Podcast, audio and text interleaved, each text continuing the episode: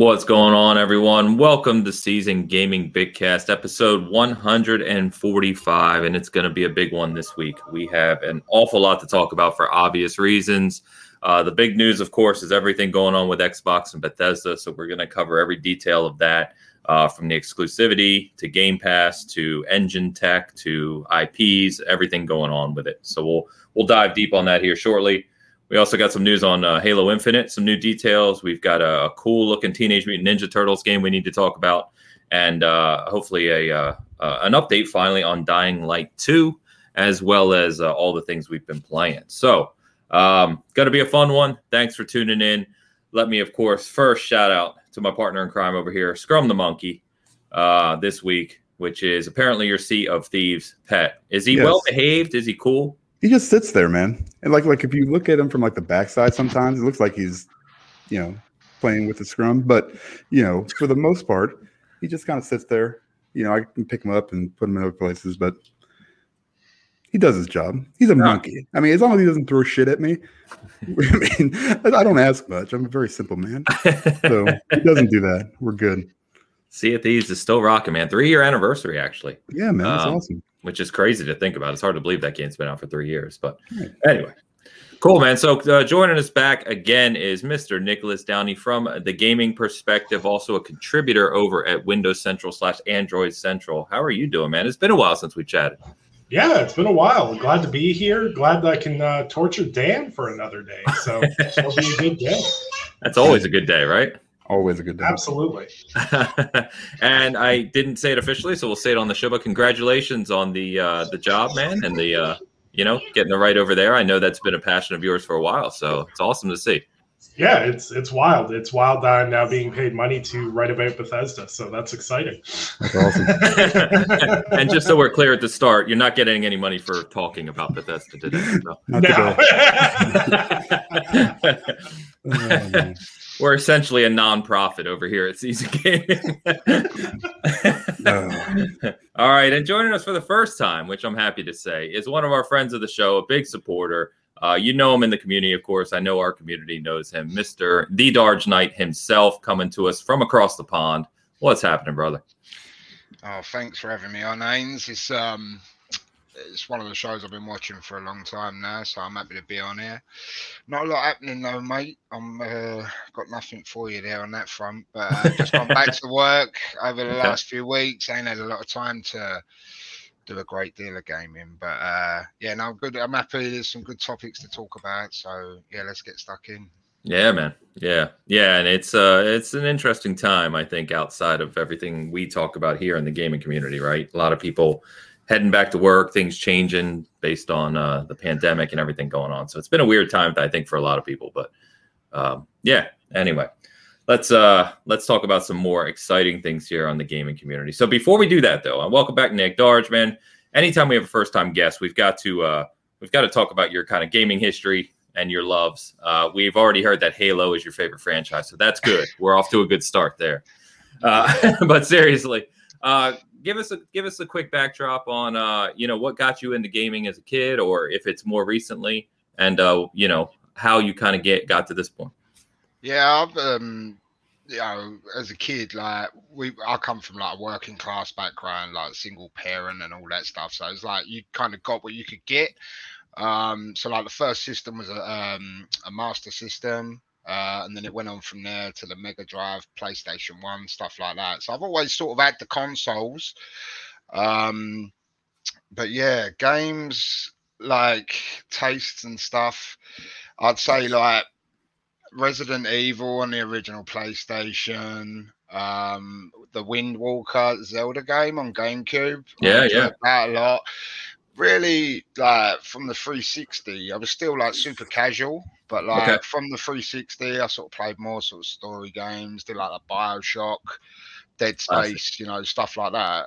Um but yeah i just uh I, yeah i'm i'm quite casual. I was like mainly a call of duty fifa football player for the longest time. That was kind of okay. all i ever wanted to do online um, but yeah, like since talking to like Dealer, Colt Eastwood, and Rand, and all those guys, they kind of give me shit. And uh, he ended up playing like Batman, uh, the Arkham trilogy, stuff like that. Um, yeah, I've missed out on a lot. So like some of these remakes, like Mass Effect or like remasters rather, uh, gives me a chance to kind of go back to them. You know.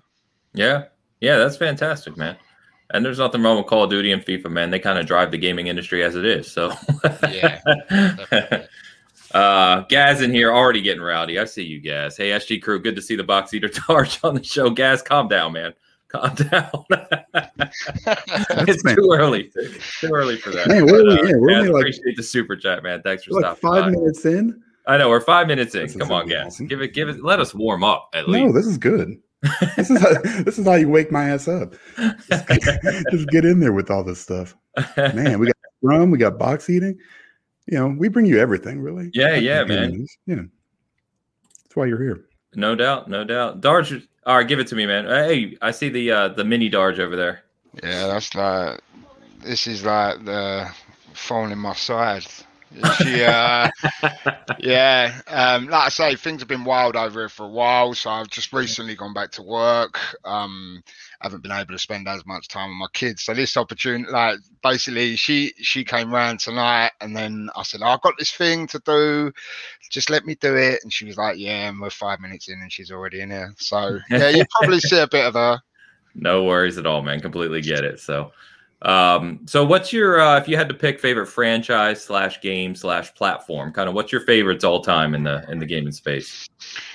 So favorite platform would be Xbox. Okay. Definitely. Um, I remember when I first got the Crystal Edition uh, original, um, the offset uh, analog sticks, uh, stuff like that. Just like, just really like the feel of it.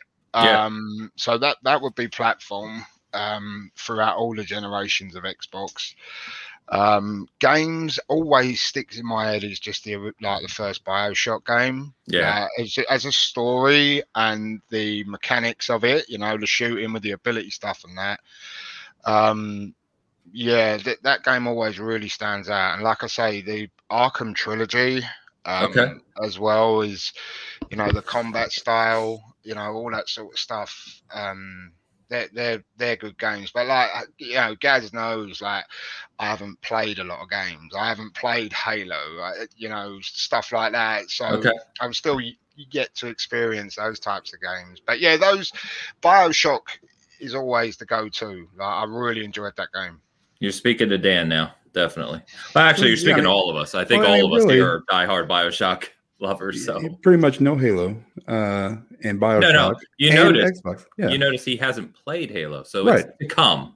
It's to come. well, maybe. You know, we'll see what happens. We'll see what happens. But yeah. Yeah. no, Bioshock One is legendary. Oh, I think one of the one of the greatest of all time, Yeah. in my opinion. So I, yeah, uh, that's cool, man. So, uh, yeah, great to have you on. We already said that, um, but let's let's get into it, man. Love to see everyone in the chat. Shout out to everyone. Uh, thanks for joining us. Uh, we're just we're just getting ramped up here because we got a lot to talk about. Um, obviously, the big topic is Xbox and Bethesda, right?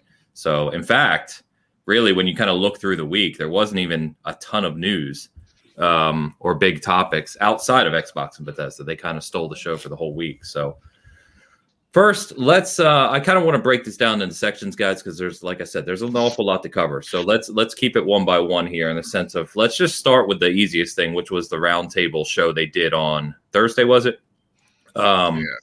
And uh, you know, little little type of different show, right? We're not talking about big news or reveals or trailers or anything, but it's more about getting the leadership of both those organizations together and just kind of having an open chat, uh, sit down and chat about what's to come and you know what their feelings are, including Bethesda, of course, on being acquired by Xbox. So, um, just wanted to hear your thoughts on on what you thought about that. Do you guys like that kind of presentation? Do you enjoy it? Does it do anything for you, or could you not care less?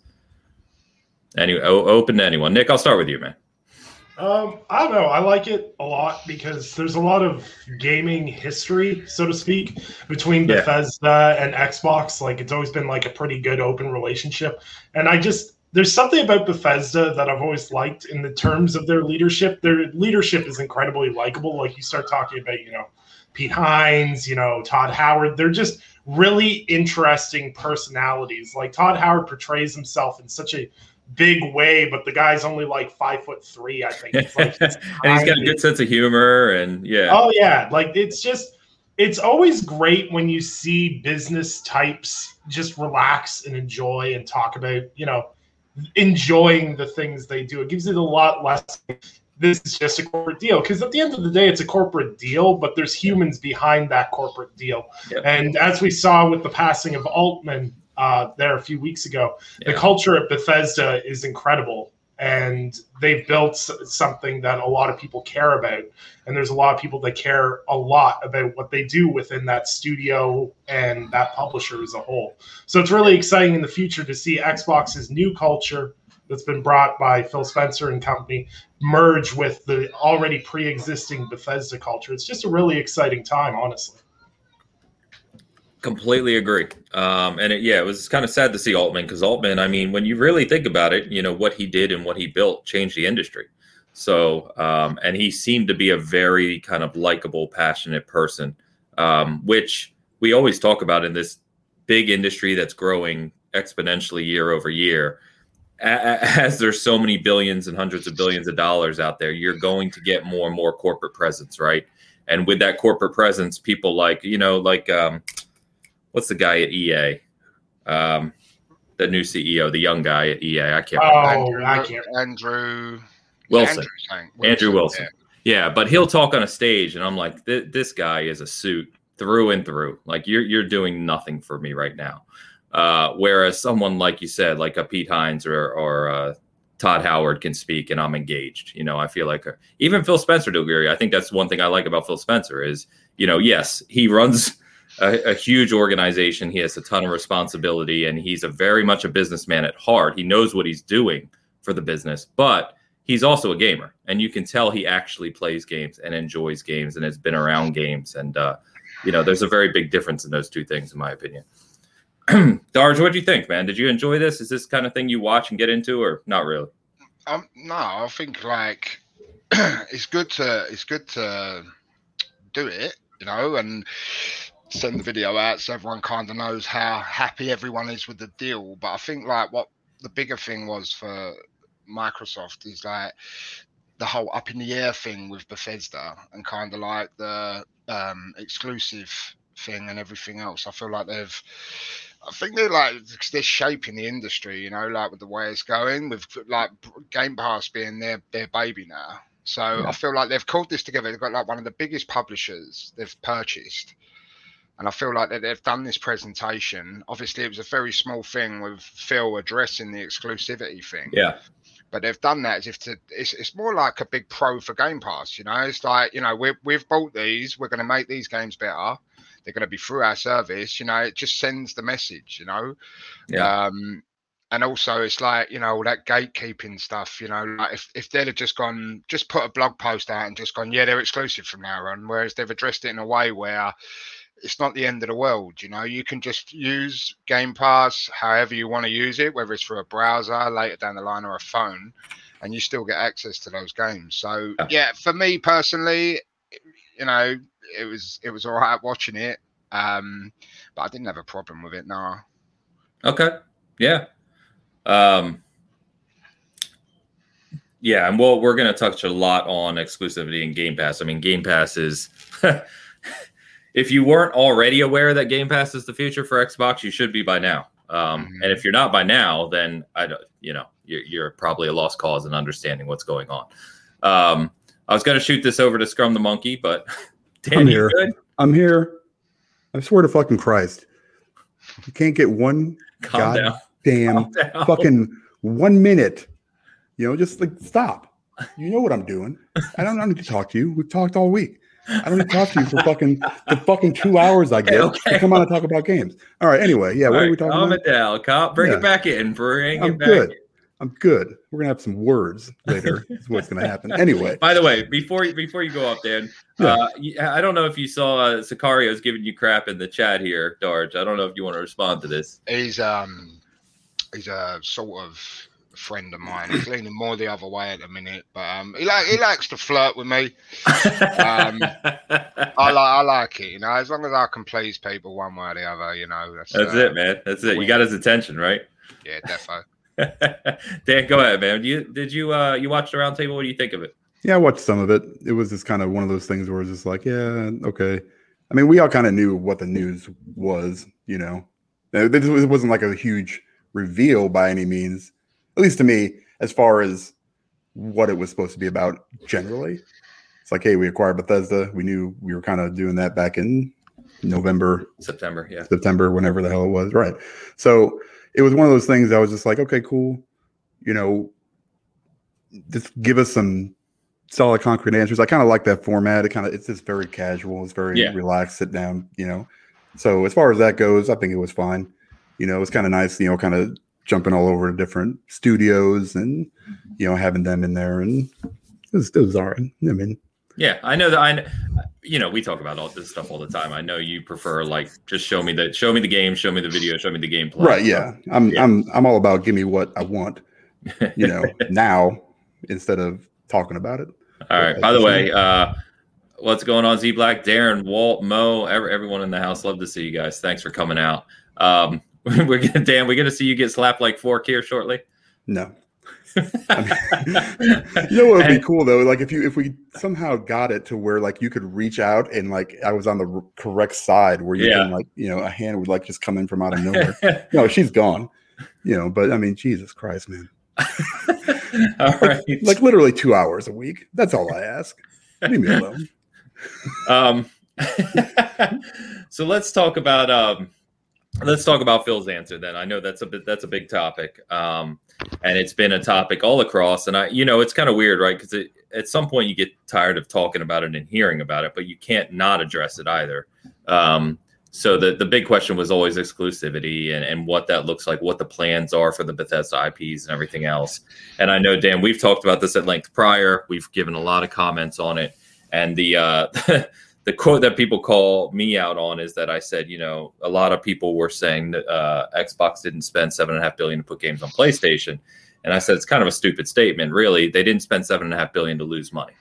Um, yeah. And so what we knew and what we've talked about previously was that Game Pass is the future of Xbox. It's it's been apparent for a long time now.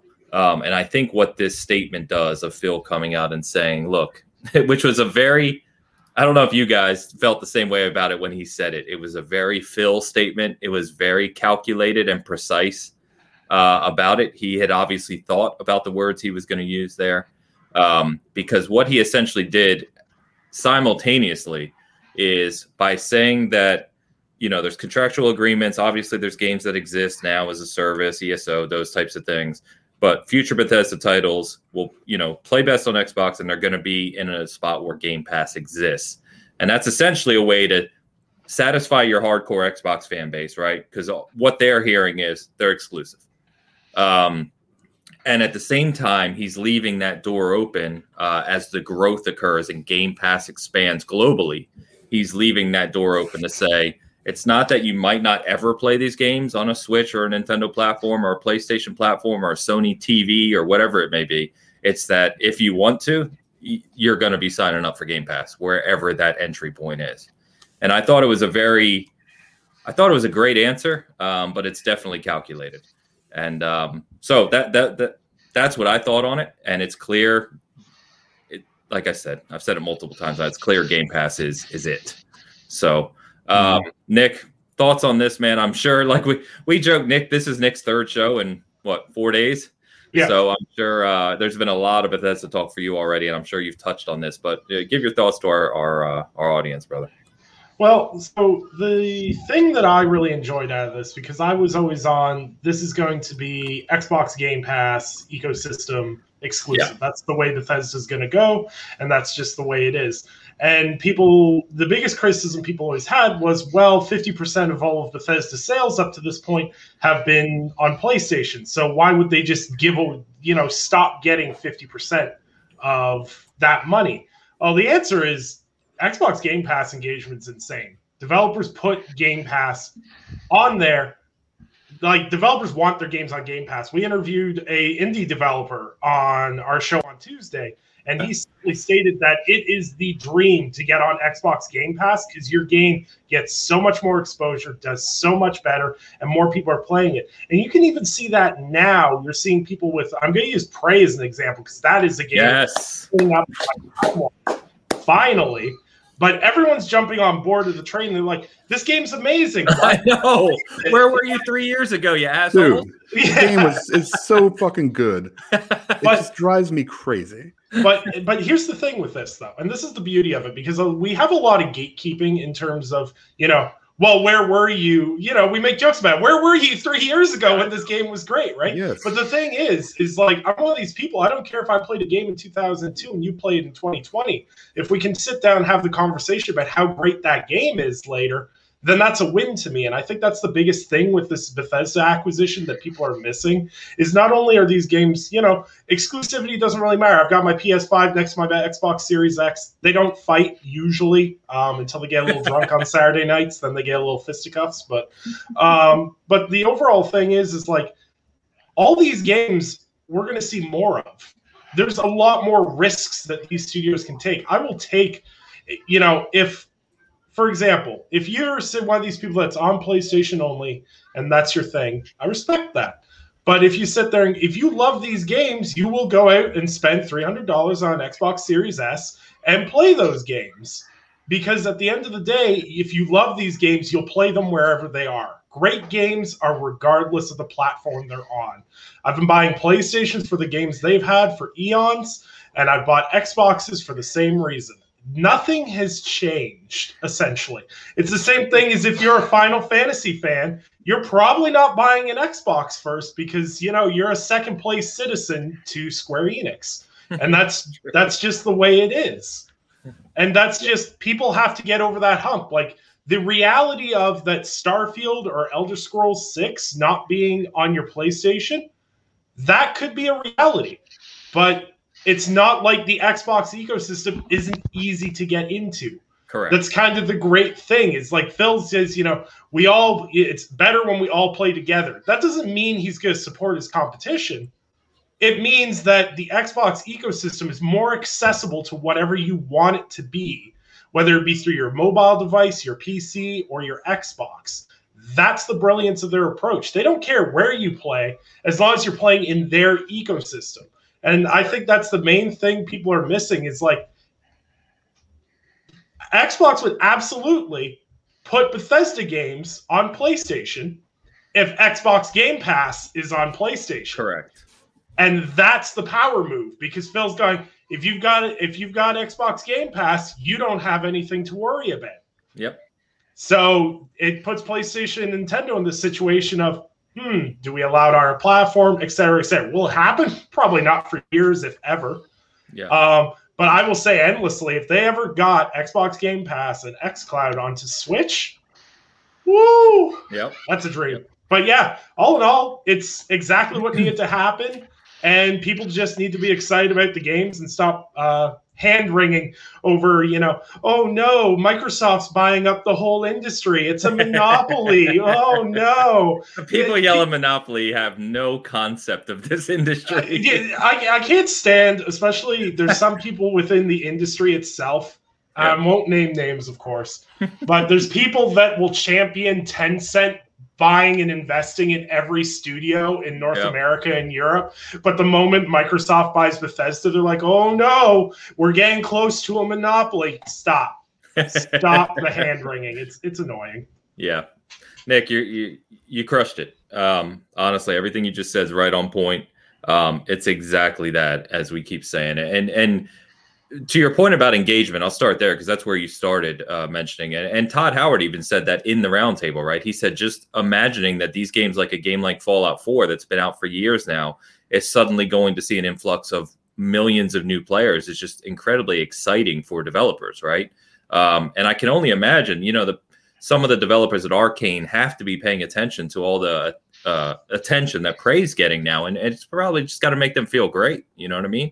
Because they pour their hearts into that game. It's a tremendous game, and uh, now they get to see all these new p- people uh, loving it, which is fantastic. Um, what was I going to say? Your points on uh, our Game Pass are exactly right, and the question I think the counter that people I've seen anyway to that uh, about Game Pass kind of being that entry point, and to your exactly right saying it's accessible, is the point I keep making about this whole thing is that this is only the beginning. Um, you know, we haven't seen the true fruits of Game Pass yet. As much as we all love it already, it's not it's nowhere near what its final form, right? It's still it's still growing, and, and Xbox is positioning Game Pass eventually. And I know we talked about this last week too, Dan, about it being indispensable. It's going to come a point where if you're a big time gamer, there are going to be so many big IPs and so many big games on Game Pass that it's going to be hard to ignore. Um, and Xbox is going to be fine wherever you want to play those games as long as you're entering the Game Pass door which is exact, exactly the point you just made. Yep. Uh, wait next. till wait wait wait till Outriders hits Game Pass day one. People are going to lose we, their mind. We were going to touch on that. We were going to touch on that. uh, I, let me get these super chats real quick, Darge. Uh, Z Black, good to see you, man. Time for Dan to come to Canada. Dan. I mean, I think Bill Burr said it best. I mean, people think that there's some kind of imaginary line, right? Where like you go up to Canada, everybody's drinking syrup and riding around on mooses and shit. It's not. I mean, it's basically America right? So I mean, it's just it's just it's just higher. Whoa, whoa, with, whoa, Nick, Nick, Nick, you just made Nick I mean, back up I mean, there's nothing. I mean, there's you you still got a bunch of people up there that you know. I think he said you know there's still a bunch of white people that are up there and they're you know just as racist as the people down south. It, you know, it, it's nothing. I mean, I love Canada. Don't get me wrong. You know, because I love maple syrup and mooses, and also Nicholas because he's from there. But you know, it, it's it's. I'm never going to Canada to live there. I would, you know, I barely, I'm in Kansas. So I'm basically like in a less frozen Canada. You know, that's basically what we are. There ain't much here, dude. You know, that's what alone. I'm saying. Hey, I mean, yeah, I know you're. Uh, you know, I am mean. not debating with you on it. Uh, Graham, thanks, man. Uh, Prey for life. Don't listen to Mr. Badbet. That's facts. That's facts. Don't listen to Mr. Badbet. He don't know yep. what he's talking about. Thank you as always, Graham. Uh, good to see everyone. Chat Bomber in the house as well. We need see we needed to have him too to get the legendary beard on here with Nick. Outriders, the Game Pass one can hope better than Anthem. Okay, calm down. Okay, right. Outriders, maybe we'll see. Yeah, I mean, if it's free, maybe. If it's free, we'll we'll see. We'll see. But yeah. thanks, man. Appreciate it. Right. All right, Darge, man. Um, everything we just touched on, right? So the the play being Game Pass, the whole exclusive future titles to Game Pass as a service wherever that resides. Um, your thoughts there, comments, whatever you want to add. Because they've completely changed it, so to speak. Because obviously, exclusives before were console like hardware exclusives, like console. Yep. You had to go and do like three, four hundred quid to get in those exclusives, you know. Yeah. Whereas with this Game Pass angle now, you know, by the time Microsoft roll this out, whether it's through browser, like I say, mobile phone, console, PC, you know, yeah. cloud, all this different stuff. Uh, even though they're exclusive, they could cost you like ten. I don't know what the price difference is over there, but like ten pound a month to access those exclusives. I admittedly, you're streaming them unless you're doing it through PC or console um, but they've, they've changed it now. So theoretically, even though Bethesda games are exclusive to the Xbox ecosystem now, um, it doesn't mean that they've gatekept them away for hardware sales or stuff like that. And I feel like that's the way yeah. they're shaping like the way it's going to go. Like there's a reason that Sony signed the deal with Microsoft to get into the Azure network because they they knew it was tried and tested, and that's where it's going. There's a whole reason Google have sort of shit like sort of backed down a little bit because Microsoft have made a statement on what it's going to cost to get involved. If you're going to want to get involved, and Google have a long history of talking, and then when it comes down to it, they sort of go, "Nah, it's, it's not for us." it's a big, it's a big bill. Don't get me wrong. Like Bethesda is like high up, you know, in the publishing space. Um, but yeah, like content is always going to be king, and even when these services start going proper everywhere, um, exclusives are going to matter, you know. So yeah, Microsoft are obviously shaping the way it's gone or is going. So they've decided to get one of the big ones first, and obviously, with regards to Xbox, obviously when Microsoft are backing them up as well, they can do it like since this Bethesda. I mean, it, it's probably all wash anyway, but you're hearing are they going to purchase EA? Are they going to purchase Ubisoft? Are they going to purchase like you know these are these are huge publishers, yep. you know, like and developers, you know. Um, so nothing's off the table. So Yeah, this is this is the start. It's a good start as well because I'm like I think the acquisition in regards to the engines that they've got and Yep. everything else over there at Bethesda and the games that they make, I think they're a really good mix Yep. for Microsoft. So I'm interested and like in that little roundtable thing, they was talking about how like MachineGames would help out Arcane and and they, and they do all this stuff between them. Now with the Xbox studios like the Coalition, you know, Playground, everyone else, they all sort of help each other. It'd be interesting to see what games come of it in you know three four years time or whatever. So yeah i, I um game pass is is setting like it's setting the landscape of the way it's going to go. You know it's, it's a case now sony have got to catch up. So Yeah, I, I think you nailed some good points there, and and I think you're right about. Uh, I, I said to our SG chat the, yesterday actually that we're we're witnessing an industry shift before our eyes. Right there, there's these points in time throughout the gaming industry where things have shifted, um, and you can kind of point to those looking back. The NES obviously changed the industry. I think the PlayStation Two changed the industry, and there's these points, and I think Game Pass is that at this point in time. It's shifting how we think about accessibility to games, which Nick touched on, and you as well, Darge, in the sense of it used to be you have to go buy the new console and now you're playing these exclusives. But like you both said, um, they're going to be exclusives, but it's to an to an entry point. It's an ecosystem. Um, I'll probably drive Dan crazy because we've been using hashtag ecosystem for like a year now talking about this, but it's true. I mean, that's what it's all about. It's engagement and ecosystem. So, um, yeah, very good points, Darge. Dan, Yeah, so I mean we we've been talking about this since September. So like any of the news well I mean it didn't really surprise me because you know we said it several several times, you know, they're going to be they're going to make the best decision for them, you know, based on what's going to make them the most money. This is what they think is going to do it. Get them in the Game Pass, push the service. Great. You know, I have no idea, you know, but you know, Phil does.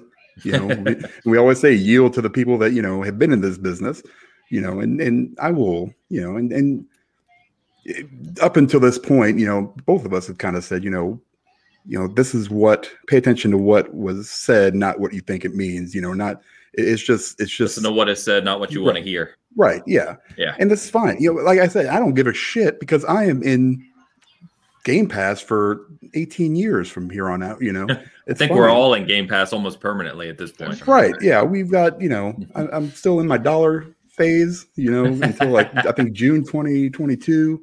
You know, we had like three years whenever the hell they released it. Um, so it doesn't like none of this matters to me as much as you know now i need to see the results of what this is going to do you know i want to see you know what these these collaborations can bring about i want to see you know new games i want to see you know like the fps boost you know that Yeah. we're going to be getting you know that's going to be Pumped great about it. yeah. I mean, I'm pumped about one for sure. But, you know, I mean, and, and everything else, I mean, the, I just, I'm, I'm to the point now where, you know, and I've, I've said this before, you know, I worry about one consumer, me. That's Yeah. it. You know, anything else, like, you know, no offense, but you guys do your thing. I'm going to do mine. And as long as I'm getting these games, like for instance, you know, we, celebrate these 20 games coming to Game Pass Yes. you know, yesterday. Fantastic. I Yeah. own all of them. Yeah. So this does zero for me whatsoever. But it also makes, you know, it also adds value to the service, you know, immediately for people that either, you know, don't own those games or have never played them, or people that are coming into that ecosystem. Yeah. You know, fantastic for them, you know. Yeah. But I mean, it's about right for for me. So it, it's it's it's great, but now I want to see results. Yeah. I've been actually been wanting to see results for like four years but you know, and I know they they you know, you can say whatever you want. Oh, it takes time. It takes time. You know what? I've seen what these studios could do. You know, I mean, it's not like Microsoft just came into money yesterday. You know, a lot of this stuff could have been done a long time ago. Uh, I think, but with that being said, give me some shit. Give it to me. you know what? That's all I Uh, want now. yeah, fair enough. Fair enough. Um, Nick, you're getting picked on in the chat, brother, because I think you fell asleep. He did. Nope, can't talk to. Uh, there. No, I am not. Lady said send coffee. Hey, man. It's, it's, it's, it's my chat's out- soothing voice. This chat's That's out of control today, man. That's because Gaz is in it. I know in that. Gaz is riling everyone up, which I, I was I like- appreciate. Honestly, I appreciate. it. Good to see some new faces in the chat as well. so uh, thanks for coming by. So yeah, you touched on. it. So I'll tell you what, we're on Game Pass. Let's talk about it. So you guys think uh, the tease from Game Pass is Outriders launching day and date in Game Pass? Unlikely, only because I haven't bought it yet. Had I purchased it, it would have 100%, and it been non-refundable.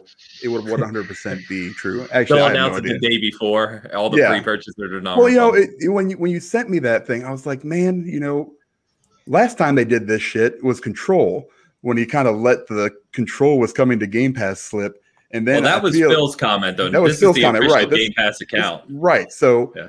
So I'm wondering like if it, you know, because because that always confused me when when like it just didn't come after he said it. So I was like, man, I wonder if they're pissed because he kind of took down some of those, you know, those those uh, order numbers or you know the the amount of games that they you know actually paid for instead of getting it through the service. So, you know what? That's fine. You know, just bring it to me. I'm not Yeah. now. I'm definitely not pre-ordering it until I see some results. So we'll see what's happening. What do you guys think, Nick? I know you brought it up a bit ago here. yeah, so th- there's one of two things this is. I've got two theories on this. Outriders is obviously the most the most obvious one because it- within that email tease, they basically took the store description yes, they did. from Outriders and put it in the email. So that's Yeah. one thing. But if I want to put on my big brain hat for a minute, there's a game that's going to be coming to uh, Xbox Game Pass when it launches, and that game's Stalker 2, um, which is going to be a big deal when that happens. It's not happening anytime soon, but Yeah. there was the first game in that series, which also, you know, features a beacon and anomalies and everything else. So Yeah. there's part of me that's like, it's definitely like I'm 90% it's Outriders because it makes a lot of sense. That game is not statistically doing well. Pre-orders are low. Yeah, I've heard tons of information from people I've talked to that the game is just not doing the gangbusters they thought. People Can Fly is small, and I really think Outriders going on Game Pass is smart because I don't think Square Enix wants another Marvel's Avengers because that game is just a disaster. Yeah. And I think they want to, you know, you, they you need to have that player base there day one, and Game Pass gives you that player base. Yep. Um, but there's also part of me that hopes that they just stealth launch a console port of Stalker on Xbox and just absolutely mind screw me. But they said a new game, and Stalker is anything but new. So when Outriders drops on Game Pass, I'm gonna have to hit up a couple of my friends that were like, "Well, I'll subscribe to Game Pass when they start getting AAA games day one." Uh, I'm pretty sure Outriders is a AAA game. I'm pretty sure Dan has said those exact words. Although I'll, he's I'll been say it. the I'll whole say it every single like if I had not paid a dollar for you know I mean and it really it translates into more of that because you had you know you you transferred whatever it was for me like I said I don't care about everybody else. Like I haven't gotten those you know big big games yet yet you know just like that I've been wanting. It's just like oh first party sign me up. Boom boom boom boom boom. Wait a Yeah. minute. Where the fuck are the first party games? Sea of Thieves one of them. Ended up buying it later on down the road but that's fine. You know, and then Gears of War, which was a weird one because I bought the console, got the game with it. You know, I'm wondering like, if, are these games, you know, because what they did with that one, they got the we got the, like the super deluxe ultimate, Ultimate. edition, right? Yeah. yeah. I wonder if they're going to continue to do that I hope so. down the road. I hope so too. Yeah. Obviously. yeah. Uh, by the way, Kev, what, what, Kev, it, it- it's a Fallout hoodie, man. I know, I know the colors are bright, but um, you know, it's a Fallout hoodie. I figured I never wear it. I haven't worn it in I don't know when the last time I wore it was, but I figured today was the day. We're going with it. We're going with it. And by the way, you certainly don't want to see me break dance. That would be horrendous. Darge, Outriders, man. You you try it? You interested? You see this uh, Game Pass tease? No, I haven't. Uh, actually, I'm actually looking for it now, but I can't find it. But no, I haven't. I've seen them do them before. Though these tease things. Um, Outriders. Uh, Asa from Game on Daily did a good uh, tech analysis video. of Yeah, it, which I Yep. watched, and uh, Yeah, it didn't like didn't grip me from what I see. I haven't played the demo of it, so it's not really on my radar. So if um like what Nick's saying is right and the um pre-orders are down and there was the opportunity to do that kind of deal, it kind of makes sense for everyone because it seems I mean it's just me, you know, like I ain't everyone, but like it seems like a game to me that's more something that you'd be more inclined to get through a service like Game Pass than actually drop, especially after the Anthem thing. I come up for Anthem badly. I paid sixty pound for Anthem, played it for about six hours, Yeah. and was like, "What's happening?" And I couldn't, I couldn't get rid of it, and I literally never booted it up again. Like, Oh man. you know, like it's just um like Jar Sicario recently, those kind of live servicey games don't uh don't usually get me. And uh he, he was saying about the division two and I was like from what I'd heard, I was like, nah, it's not for me. Like, nah, it's crap, it's dead, it's blah blah blah.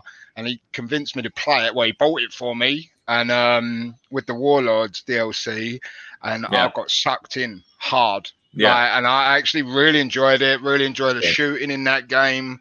Um, based that end game thing with those games is like I went back to Destiny not too long ago, and for me personally, it's very repetitive. You know, but I know that that's like a hot topic. You know, like some people love it still, and it's each to their own. But Outriders, from me, my perspective, looking at it, Yeah. I would be a lot more inclined to try that game through a service like Game Pass than actually shelling out sixty pound Yeah. for it to be trash again.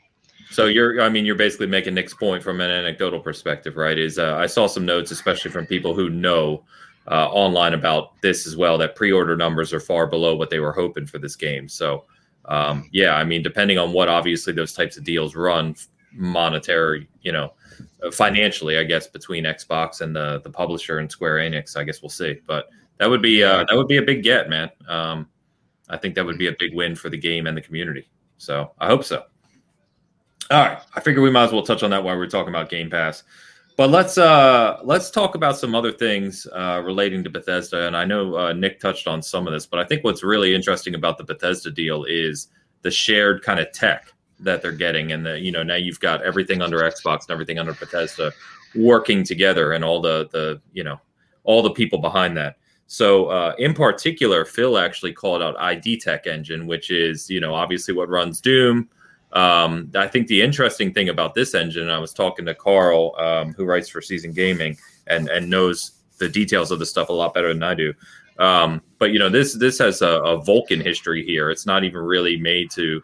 It's very different from say like an Unreal or a, a, a you know something that runs with DX12 and all that. So I think it's uh, the concept here and what's possible now. If you think about the multitude of engine tech they have across these studios, um, the multitude of uh, experts, you know, obviously working on all these things, and now the IPs that you can kind of cross over between these two things. You know, I was joking around the other day, uh, obviously knowing that I'm a Halo guy, but joking around the other day, like, what happens if you actually took a uh, another part of the Halo lore, like a different Spartan set or a different character, and put that in the ID Tech engine and made the game play like Doom, but from a Halo perspective, and you're a Spartan or something like that. And I think the possibilities here for crossovers and just expanding upon all of these IPs in unique ways is one of the most exciting things about the deal for me. I mean, the possibilities I think are even more exciting than just you know getting a getting Elder Scrolls in Game Pass. I mean, that's that's awesome. Don't get me wrong, but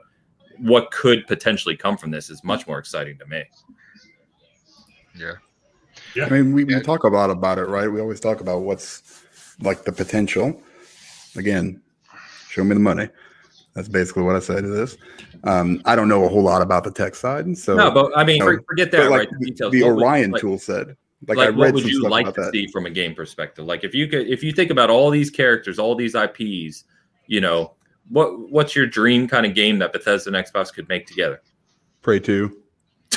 I mean, literally, that's, that's Fallout it. Vegas too. I, I, right? I, yeah, yeah, something, something like that. Like I don't, I'm not, you know, give me something solid and good. You know, it could be a sequel, it could be, you know, a new IP. Like you know, when Starfield comes out, just make it good, right? That's the biggest thing. I don't want to jump into a, you know, the Bethesda buggy mess that you know Elder Scrolls was or or Fallout 4 was, you know, or Fallout 76 for God's sakes. That was a disaster. But you know, I mean, just just use these these studios and and and make it. You know, I I, I know games are going to have bugs. I totally understand that. Just don't make it mostly that. You know, make, it, make it, you know. Oh, okay. Well, yeah. There's a kind of a little bug here. Oh, this guy's clipping through a bush. I, I don't care about that kind of garbage. Just give me, you know, some solid. Like Good here we go. Here we go. Now, see, now I'm talking. Now, now we're Scrolls thinking Halo, outside the box. zero- no, You know, come on, Elder Scrolls Halo. No, I mean, I don't even know how that No. would work. Nick's like, I'm just saying right now, no, cut it. Absolutely not. Yeah. As I mean, T Black you- X for the super chat, man. Pretty sure I've known Downey for ten years. All right. ten Maybe he years. has. Damn, I don't even. I I don't even remember five minutes ago. Nonetheless, ten years. Appreciate that. you know, Z-Black. you Always think- appreciate the support, man. What Elu said, you know, it's like a bold move that I want good games. But I mean, based on what we've gotten, you know, within the last year or two, I mean, it's it's really not a huge ask. You know, I don't want a broken ass game coming out that I'm paying 60 bucks for or $15 a month for my subscription service, whatever that may be. Yeah. Just, Yeah, I just mean- I mean- till it's thirty nine ninety nine. Right. Yeah. Yeah. Let's do that. But, Yeah, and see, um, I, th- I think the most exciting thing to me that people aren't talking about is like I like getting wild and weird with this stuff. Like, yeah, everyone's like Elder Scrolls Six launching on Game Pass. Like, that's the big focal point. A lot of people Yeah. are talking. About. For That just saves me a little bit of money. I want to see something crazy. Like for me, you've got inXile with Brian Fargo, who created hmm. the original Fallout games. Sure. One of the creative minds behind the original Fallout games. You own Obsidian, who made Fallout New Vegas, which was one of the best Fallout games. Yes. And sure. now you have Bethesda, who made Fallout 3 and Fallout 4 and Fallout 76. You have all of those under one umbrella. Yep. Make something with that. I want to see inXile Obsidian and uh, Bethesda cross pollinate and compare notes and just make an RPG that's phenomenal again. And like you're talking about the tech, like people really do not understand the miracle that is the IdTech engine. right. Like that took the VCR 2013 Xbox One and made Doom Eternal run at a locked 60. Like that is witchcraft. I don't care what anyone says, that is witchcraft to what they can do with that engine. And Yeah. it's because they know so much about it. It's very much the same with uh, if you want to do a comparison, it's very much like Guerrilla Games with their own in-house engine as The well. They yeah, the Decima engine. They know every inch of that engine. They know they can do specific things in that engine. And Yeah. what they can bring with that engine is incredible because I said back in 2019, Bethesda will get bought by Xbox. And people laughed at me because they're like, well, why would they just buy them for just the games? I'm like, well, they're trying to build game stacks. So you add id tech to game stack.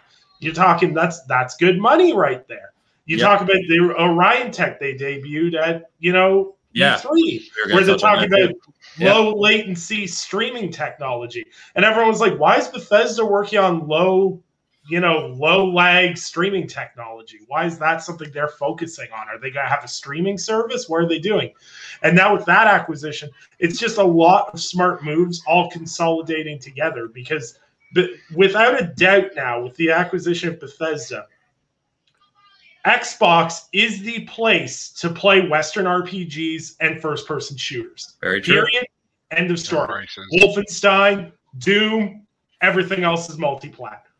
Um, you start talking RPGs, you've got Wasteland, you've got Fallout, you've got Elder Scrolls, you've got Fable, you've got you, the list goes on. Yeah. and Outer on. Worlds, Avowed. I mean, uh, new Yeah. IPs. Yep. Yeah, like this. People don't realize that this generation is going to be the renaissance of gaming. This is going to be, to me, is going to be people's 1997 through 2004. That's what this is going to be. Like for context, like so so many of the best games ever were released in that seven year period. I could go on for days about that. We're heading into another period like that, and it's really exciting. Yeah. Great comments. Great comments. And it's funny because I was telling someone yesterday, actually, I wrote an article in like 2017 about the golden age of gaming. And it feels like I'm going to be rewriting that soon. Um, because we we just are coming to that stage. To your point, and, and as someone like me who loves FPS games and loves Western RPGs, like I, I'm I'm beyond excited at the potential here because um, you nailed it. Between the creators, the IPs, and the tech, I mean, it's unbelievable what they have the potential to create. Quake here. when? Quake when? Come on, Doom 2016 Quake, and I will, I will, I'll buy everything. I'll even Game Pass it. I will buy everything full price. I don't even care. Darge, man, what what what uh you know what we're touching on here? Exciting, man. Is there anything like uh that really excites you here, or anything that you'd want to see if uh if you could just go to Phil and say, "Hey, make this." What do you want to say? Mm, no, I just like um for me, like with Bethesda, I'm not like a big Fallout player. Um, okay. I I sort of actually Rage. I can't remember Rage Two when it came out, but I think Colt and that was telling me to play it. Yeah. But I feel like something else came out a week later or something. I dropped it, but I was actually enjoying it. But I, I, yeah, I do like. What I want is that I want the next Doom game because I've really enjoyed the rebooted Doom series. Um, and you say about the engines and the tech and everything that Microsoft have acquired but then they've got this slip space engine that we ain't even seen yet. Ain't it, ain't it meant Correct. to be like the most expensive one that they, oh, they've chucked loads of money into building it? I don't know if that's true million. or not. Yeah. yeah. but it just be um I mean, yeah, I, all this Xbox have no games and this whole like narrative of like 60, 70 rated games and that. I mean, they're they're really getting into a situation now where they're not going to have any excuse for it because the the talent that they've acquired, the artists that they've acquired, you know, everything now. it's like you say, like it should be a really good time coming up with the games that will end up flowing out. Yeah. I'm, I'm more like you say. I'm more. Also, actually, I'd like to see them do like Tango, do a new horror front, like new IP though. Do you know yeah. what I mean? Because I've actually dabbled with the Evil Within and I, I like it, but I've, I've never it's finished it. Good so I've got to go back to it. Yeah, yeah, and it's like obviously it's that Resident Evil sort of setting, like because obviously he was the guy when he behind it. Shinji Mikami. Um, yeah, yeah, yeah. Um, but yeah, it, yeah, it's exciting to see what they're gonna. Obviously, it's gonna be that thing of like we got to wait. You know, like we've always got to wait for everything. Um, but yeah. I mean, like you say, you just look at it. I don't, they don't give you a roadmap, but like just even before Bethesda, like avowed Hellblade Two, you know this, this, this, this, this, this is all coming. Like this yeah. is all going to start flowing really from Halo Infinite onward. There might be a bit of a gap again, but once once it starts, like you know, you we like I was thinking earlier, like back in the day, we're spoiled for choice now with the amount of games 100%. that come to us anyway. Like yeah. there's like literally a, a AAA banger every other week or at least once a month. You know, like yeah. back in the day, it didn't feel like that. With Game Pass, for example, like the money that you put into that sub, like you're well going to get your money's worth out of it, and that's without any like obviously they've got that partnership with EA Play, so you get those games as well. That's without anything else that happens further down the line. Like it's um the content is going to be good. Like there's no way that the games are going to instantly just turn to shit because they've got Xbox at the top of them now. You know, there's no there's no way. Well, I think so, I, I, to your point about wait, and I know Dan and I talk about that a lot. Is you know we've been talking about waiting for that cycle to begin for a while now, and I think um, as you also just said, Darsh, there's no roadmap, and I think that's I actually see that as a positive, and the reason being, right, is it does feel like for once they really are giving true creative freedom to these teams. Mm. Um, and when that's happening, and obviously the pandemic's one aspect of it, but you know, developing the types of games we've all said is that we want them to be quality out of the gate. We don't want yeah. these buggy launches, right? And it takes time. Everyone knows it takes time. I um, I'll make like just cutting in. Like you're exactly right, and like as as gamers, like obviously we all like we all want games, you know what I mean? We can't wait. Yeah. But like just going back to Prince of Persia, that remake, yeah, the Sands of yeah, Time. Yeah, yeah. I I really enjoyed that game on the 360 back in the day, so I was excited for this. Yeah. When they did the uh, reveal trailer for it, that looked like absolute garbage. Yeah, and if we didn't, if we didn't pipe up and allow them to take more time, they'd just release it. They'd take your money You know what I mean? So giving dates and roadmaps and that, you're right. Just let them get it ready. Yeah. You know, I feel like there was a lot of pressure on Halo Infinite. Yes. Microsoft knew it. The pandemic hit, and they were like, "We got to get this out." And then when they showed what they showed, but at least they listened instead of going, "Just take it," you know. Yes, exactly right. Uh, it's the smartest move they've made with that game, and we're seeing the fruits of it, um, which we're going to touch on here shortly uh, on Halo Infinite new details because they sound pretty amazing. Um, but yeah, you're exactly right. I think uh, you know once Dan and you, you and I have touched on this many times, but once once that cycle begins, where you're getting those games every month, uh, big AAA games every few months. Um, once that it's it's a snowball downhill. It's not going to stop at that point because you have too many developers, too many studios. Uh, you know, it's just that cycle is going to be amazing to see. So, um, That's, yeah, that, that's really the thing, you know, make it indispensable for gamers, you know, and and you're good to go. Yeah. You know, we can, you know, I know there's 200 plus games on there right now, but I honestly couldn't tell you what the last one I downloaded was. You know, I mean, as much as I, you know, think it's a good value. Sorry, got a foot itch. um, but uh, I, I think you know people are going to find value on it. You know, I, I think once those, you know, you're getting three to four big AAA games from these big studios. You know, then you know at that point you're going to be like, okay, you know, you can, you have to have this. There's no, you know, not having it. You know, you'll find a way to play it you know and at that point you know i, I do i think it's going to go to these other systems i doubt it but you know we'll see you know just it, it's going to be humongous yeah, it's just it, I, I understand it takes time it just sucks because we've been saying that for like 10 yeah. years Of course, of You know. course. I think the uh, the conversation we don't have to stay on it, but the conversation about Game Pass going to other platforms, be it other consoles, is a whole nother conversation. And you know, I think that's going to evolve.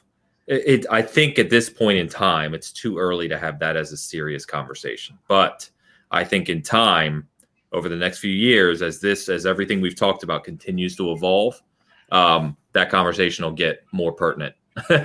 um, and But, you know, uh, they're just depending on what comes next for those things. i think by that point right that we get to that point where somebody's like oh yeah you could put it on our system or whatever it's going to be on tvs where you're going to just be able to stream it so Yeah. you don't even need a system so Correct. it's not even going to make a difference whether they put it on a playstation or a switch because you know it's it, that's basically you're creating yourself an extra step assuming that you have the you know the good internet to to run it and you know once we hit that point i think it'll be kind of i think that'll come before everything else myself so it's going to basically make it you know the argument mood at that point so Yeah. Well, we'll see what happens you know, yeah, you know, I've been preaching that stuff for a long time. right Uh, or you go out and you buy a dongle or whatever you know whatever it is Dongle, hashtag dongle. hashtag dongle All right. All right, man. Xbox and Bethesda. So we've kind of covered each of the major topics there. Anything else you guys want to add before we jump over to Halo Infinite? uh no All right.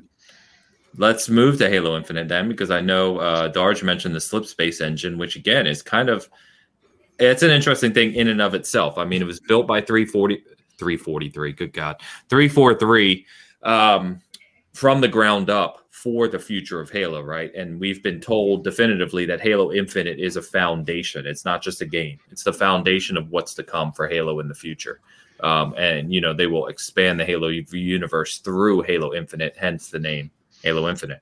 But uh, like we've seen with other kind of major engines and slash open world partial engines that are built uh, for this type of uh, specific title or universe, I'm sure that among all of the studios and everything we just touched on with Bethesda, uh, there's potential there to be used for different things, right? Or collaborations to be used, things to learn. So um, it's really, really incredible when you think about it that way. Um, but what I wanted to talk about today were the new details of Halo Infinite. And did you guys did you guys read through these or check these out? I know Darge and, and Dan, I'm probably talking uh, to some to two guys who probably don't care as much. So I'll start with Nick here.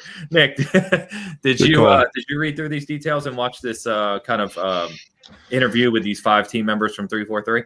Yeah, I did. What what do you think, man? I think it's It's it's so funny because uh, Halo's always been this conflict. It's a, it's always been in an inner conflict with its fan base because you've got half the fan base that's like, no, I just want you to keep copy and pasting Halo 1 and putting a new number in front of it. And that's why I love Halo. And then you have another half that's been saying, we want something different. We want you guys to take risks and do everything else. And I think they're taking a lot of risks with Halo Infinite. The kind of like hub world, open world, the day night cycle, uh, how it affects missions and everything else. There is so much interesting things that I never thought I'd see in a Halo game like these yeah. are things that I never went after playing Halo 5. They're not things I went, you know, Halo needs to do this. it's things they're just like, oh, that's really cool. You guys are really trying to do something different. And yeah. I really like that because like my only qualm with Halo as an overall whole is especially when you play the Master Chief collection, you very much feel how little evolution as a whole the core loop has yeah. to it. Like, yeah, everyone like likes to yell about sprinting and ADS and everything else, but you're all wrong. Um, no matter which opinion you have, you're just wrong. Um, but no, Halo Halo Infinite is going to be I think it's gonna have. I, I was gonna compare it to the original Destiny, but I didn't. I don't want to have the same result at the original Destiny at launch. But it's gonna be that big of an event. Like if everyone remembers when Destiny released, it, everybody yeah. was just like, "Whoa, it's a new FPS from Bungie. It's doing all these weird things." Because a lot of the things Destiny does as a standard now, everybody does. But when Destiny first came out in yeah. 2013, 2013 Yep. Yeah, 2013. It was mind blowing some of the stuff they were doing, and I think yep. that's going to be the case with Halo Infinite. They're doing a bunch of stuff that maybe other developers has kind of touched on, but they're doing it in their own way. Just exploring a world in Halo versus playing a linear level yep. is going to be really exciting to me. Yeah, um, yeah, me too. I mean, I, I kind of watched the whole thing yesterday and caught up on it, and typed up some notes and stuff. And so, you know, there's a lot, and we you can find the full list on our site uh, if you want to know all the details from the video. Um, but let me just touch on some of these, right? So obviously, it's a full world, a ring world. It's called Zeta Halo, as you can see right now. Uh, it has a full day and night cycle with weather patterns, um, things like wind and fog systems. Um, it's an open world design, uh, but it's not. They said it they weren't going for the whole kind of open world tropes that you see in other games where it's like you got to pick up materials and do crafting and uh, there's no weapon upgrades because they just said that didn't feel like halo. Like no. you know people with all these custom assault rifles like that's not halo. Um, but they said you know there's there's some really cool stuff in here. There's a lot of wildlife. Uh, focus was bringing the world to life with unique animal behaviors. Um, the open world design was meant to be feel like an expansion of the large Halo missions. So, of course, you know, there's certain miss- missions in each Halo game that feel kind of gra- more grandiose. Um, and they said so. It's it's uh, the open world design is connected. These locations are connected. So, like, you could be flying over to a mission over here, and you could see a stronghold over here, and see a base over there, and there's going to be all these things kind of going on around you. Um, and they really wanted. Uh, they said one of their biggest priorities was player agency. So being able to s- discover things on your own. There's no invisible walls here. One of the things that drove me nuts about Days Gone, among the many, is like you had to explore that world through a specific path. Like yeah. there could be a hill right here, and it's like, oh, let me just jump up that hill. Nope, you got to go all the way down here and around and down and down to get up there. And it's like that doesn't feel like a real world to me. They forced you to use that motorcycle no matter what. You yeah, even if you didn't want to. That. Yeah, exactly. Exactly. exactly. Um, so this sounds really cool. And they said there's you know a lot of biomes, and if you think about it, it they designed it after the Pacific Northwest, but within that there's wetlands, there's swamps, there's high altitude, there's war torn areas. Um, and then each of those have like a sub, which is more relevant at times to either the Covenant, the Promethean, or the Banished, uh, which are all three very different things from a design perspective. So, um, yeah, and they, they said that even the skybox, like the actual sky, is fully 3D rendered um, and will change at certain times of the day. And they said it's even possible for the ring to eclipse the sun, and it almost does like a blackout midnight on the while you're playing. Um, so I mean, there's a lot of stuff like this. All the cutscenes they said, are, you know, if you know, like if you liked what you saw in God of War, uh, you're going to like it here because all the cutscenes are not pre-rendered or pre-scripted; they're all real-time in engine, and whatever's happening in the world around you when the cutscene occurs is what's going to be happening in the cutscene. Uh, what weapons you have, you know, if it's nighttime or daylight or whatever, and it's just I could go on and on, but a lot of these things are very, very exciting. And I think to your point, Nick, the response I've seen traditionally from Halo fans is is almost a war within the community of, you know, you've got this huge split of what people want to see. But I think uh, they're they're doing probably the best job they can possibly do here of mixing old with new and kind of bringing everyone on board to the idea of what Halo Infinite's going to be. Yeah, absolutely. I think that that's one of the biggest things is I think there's always been this war about, you know, what we want from Halo, but I think the Halo community as a whole has just kind of come together and go, look, we just want a good Halo game no matter what that means. And I think yeah. that's a really important thing that's been, you know, from the feedback they got when they did the reveal and everything else. I think that's been a primary focus is just making a Halo game that they can call their own and, you know, make them as many of the fans happy as they can. Yeah, one hundred percent. So we. Uh, Kev's asking Darge, did, did we miss your abs? You changed your shirt. Oh, mate, I was like fucking sweating in here, like being in Vegas or something. I, was, I had to go to the toilet as well, so I was like, I change his jumper.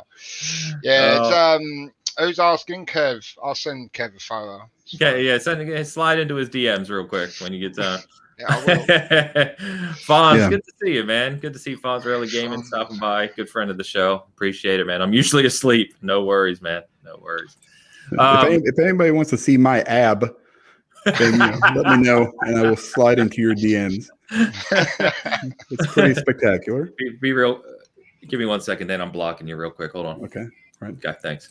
No uh, so Darge or Dan, if you know, I don't know if you read through any of these details. I don't know if the concept of what they're doing with Infinite interests you more from a campaign perspective than my maybe prior entries. Um, but I think there's I think there's a lot from what they've talked about here that is going to just create a more um, kind of a broader gameplay experience that might pull in people who previously may not have enjoyed Halo as much. Maybe. I mean, I mean that's you know we kind of talked about it last week, I think, where I said it was kind of you know, it sounded more like a God of War, you know, hub world kind of you know with these different places you can go. I, I didn't know anything about the cutscenes and whatever. That's cool. You know, we've seen that in you know uh, in, in Ghost Recon Breakpoint where it glitches out and these weird guys just kind of show up in the middle of cutscenes. totally unintentional, I'm sure. But well, are you really comparing Breakpoint to Infinite? Come on, yes, stop it. Well, actually, no, no. I, to Dan's point, I really want to see a grunt running in circles in the background. Just yes. very serious kind exactly. of scene. Grunt just sitting there with the, the plasma grenade stuck to his hand. Yeah, yeah, running at and like blowing up in the background. See, you bring in the good parts of these games and you know, kind of smack them all together. I'm just excited that I can kick somebody off the ring. Um, yeah, that would be cool. Yeah. You know, I, I don't know how that's going to work exactly. Um, I, I, that that's basically what I'm going to do. I'm going to find the edge and then that's where the entire game will take place for me. Like if you need to come talk to me about some kind of story progression, I'm over here. Yeah. You know, and then I'll just like 300 everybody. Yeah, yeah I think one of the real interesting things here too. It says obviously there's bases, outposts, missions, everything. They said the game also has has the ability to react to player decision making. So they said the goal is really to provide uh, gameplay encounters based on what the player is doing at the moment. So they they gave an example of like uh, you're going to a mission on foot, right, and you're headed over there, but then you jump in a wasp, which is a small flying vehicle in Halo. Um, they said like it, the game has the capability to recognize where you are in the world and that you're in a wasp and present kind of a random encounter that is fun to play while being in a wasp. Um, which is kind of interesting, right? Because if you think about the vehicles you know across Halo. There's many uh, kind of notable ones and, and different gameplay scenarios that can happen with those. And they also said there's there's like legendary or there's kind of uh, special weapons hidden all throughout the world as well. Uh, and if you know the lore of Halo, there's tons of you know like named weapons that were unique to mm-hmm. certain people. So um, yeah, I think they're just. It sounds like it's going to be not even touching on multiplayer, of course, but it sounds like the campaign you're going to get a lot more gameplay time out of than you maybe did in some of the past games if you were just Yeah. a one and done campaign guy. Yeah, I, it's with me. interesting too. It's interesting too. The one thing that really interests me about that whole, you know, in, it, encounters change as you know the way you approach them is I'm starting to think we're seeing because I know everyone's getting tired of it, but we've always seen all these smaller games. They're procedurally generated, like Yeah. you know, like like uh, Dead Cells and things like that, where it's procedural generation. The levels are always different, et cetera, et cetera. But we're watching the developers now use procedural generation not to change the map or change the landscape or anything, but change how the encounters and how the AI reacts to those encounters Yeah. within what you do. And I think that's a really interesting part of procedural generation that we haven't really seen a lot of yet. And I think that's something that's going to it's going to set a lot of games apart from each other if they figure out how to do it right. Yeah, I think it's more impactful in certain games specifically for sure, like this one probably than the world design, right? Because Yeah. if you're at least in my experience, it's hard for a procedurally generated world to have the same feel as when a designer gets to set up the world that they want you to experience, right? Um, Yeah. Now, but if you make an interesting world and throw in random, you know, chaos that can ensue, that's a lot more interesting to me. So, yeah, yeah, like, like like if for example like say you're running uh, a sniper rifle and a dmr Yeah. and you go to approach a stronghold in say a far cry like game it would have a bunch of foot soldiers a couple lmg guys and you could just pick them all off clear the camp without being seen and away you go but if this game adapts in a way where you know you're talking like you go to the stronghold and oh there's jackals with snipers counter sniping you the entire time so you have Yeah. to change up as you play. If that's something, if that's what the kind of encounters they're talking about, that's really interesting. It could be really cool to experience. Yeah, yeah, no doubt. I feel the same way. So yeah. So Darge, man, what do I have to do to get you into a Halo game today? No, it on Game Pass. I got um, Gaz, little Gaz. Um, Little guys. Little Gaz. little Gaz. Ah. He um, yeah, he gave me a lot of stick. Um, so I said, all right. So I installed the Master Chief Collection. Um, went to the first one, and even though like they've done great work with like, you know, like remastering it, so to speak, Yeah. making it a bit better looking than that. Yeah. Gameplay wise, I'm like, Halo CE I'm- is I'm very suffering. dated nowadays. I'm, yeah. I'm suffering. But one thing I will say, like, I can see it in the chat. It's a huge franchise, and, and it's like you know people are discussing all what three four three is saying and that, and it's good. Yeah. Um, but f- uh, for me, obviously, like someone without too much of it, that what they showed at that showcase, gameplay wise, yeah. um, yeah, like I said, I love Doom Eternal, Doom, Doom 2016. The, the like the movement with the grappling hook, this sort of stuff. Like I'm like, yeah, give me that because I because because it looks fast. It looks like yeah, it looks like it's going to be a good game. Um, they've had all this time uh, to polish it further and improve it further. Yeah. All these all these updates that they're putting out and that, like for, they're for you guys, you know, to get excited. But for me, I'm Yeah. just like, just give me the game and and then I will um I'll play it. But like I said, um I've said to Gaz and that Halo is such a big franchise that it's going to get the most um critiquing I think when this this game comes out, like Yeah. with that extra time that it's had, and the fact that it's Halo and a new engine, everything that, that's gone into this game, it's going to get judged hard. So it Yeah. has to, it has to, like as you'd say, knock it out of the park. You know. Yep. But um, yeah, I'm I'm definitely playing it day one. That's why I'm trying to catch up. You know. Yeah. Um, so I sort of know the story because Gaz is like Gaz is like Mr. Halo. Like Okay. he, uh, yeah, he, he gave me a lot of stick for not playing those games. so yeah, but I'm looking forward to it. cool. Yeah, I think I'm just gonna leave little Gaz here up on the screen for a while. We'll just let it sit there. You know what I mean? Yeah, that's it, man. Yeah, I mean, you, He knows. guys- he knows what he is. He knows what he is. He's the little guy with the big personality. there you go. I mean, you, you guys talk about like all these things that are, you know, potentially going into it, you know, and and again, I don't worry too much about it, but that's a lot, you know. and, I hope they they make it to where everything works together and seamlessly. Obviously, that's the goal, you know. But we saw what happened in December, you know, and I don't want that to happen again, especially with a series that's so beloved as Halo. You know, you do, do what you can. You delayed it, good call. You know, make sure we're good to go. You know, and, and Yeah.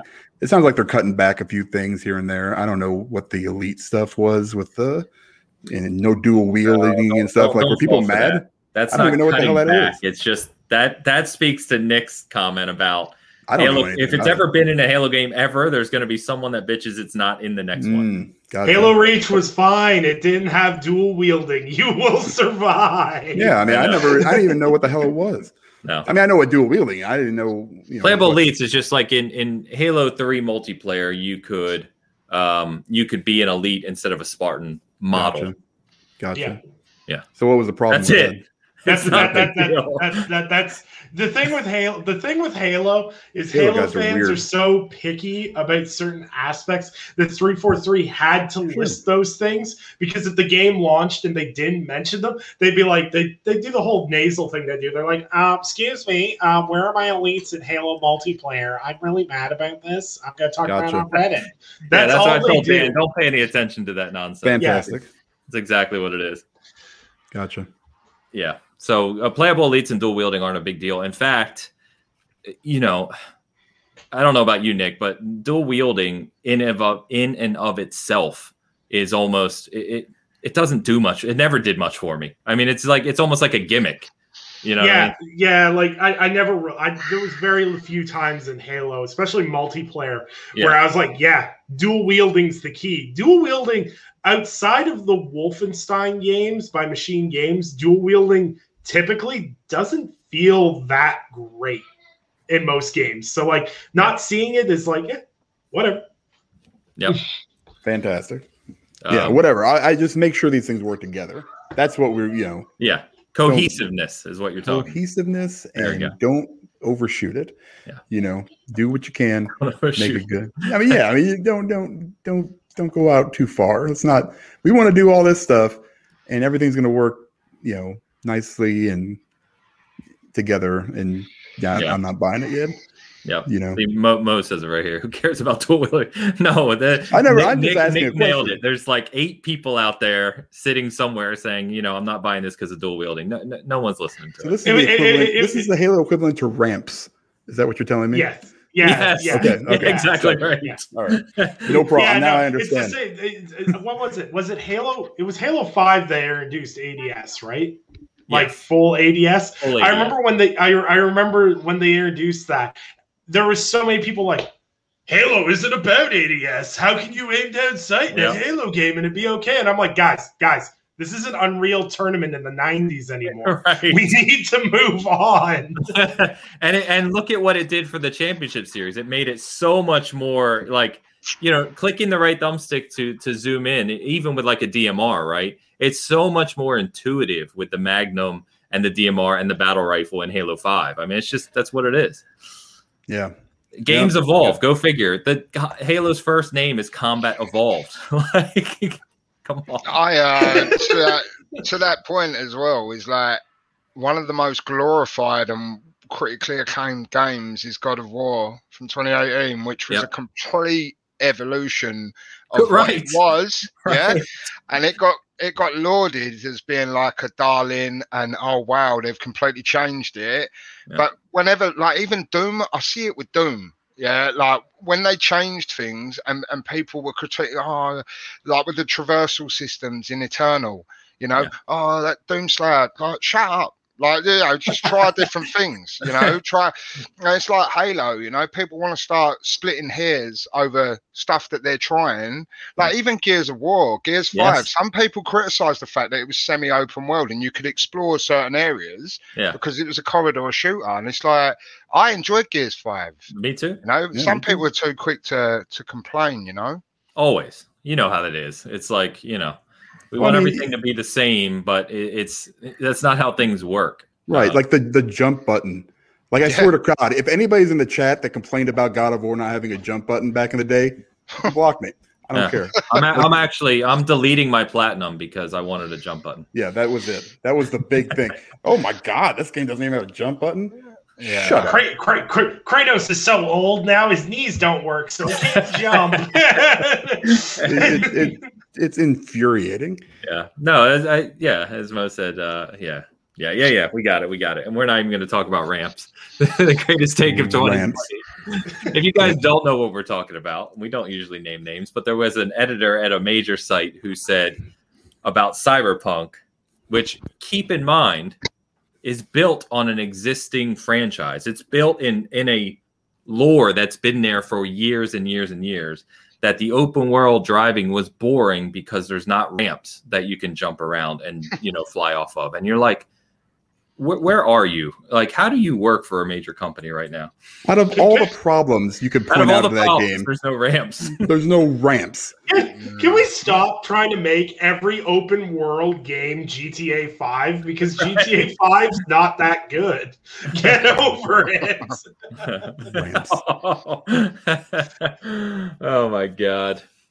Pampa in the house, five dollar Pampa. Get ready for infinite tea bags and Halo. Oh yes, man, dude, it's gonna be like a pallet Amazon order of tea bags when uh, Infinite launches. It's it's gonna be out of control. I can't wait.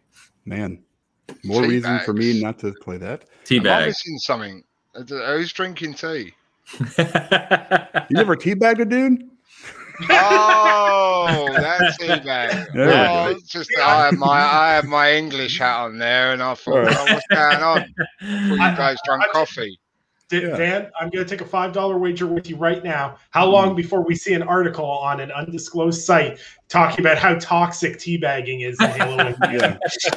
I'm not taking that bet. I'm not taking it. I'm it's probably going to be IGN. So, I'm just going with it. Or Oh my Kotaku. god. So all right. So uh yeah, obviously a ton more to come on Halo here in the future.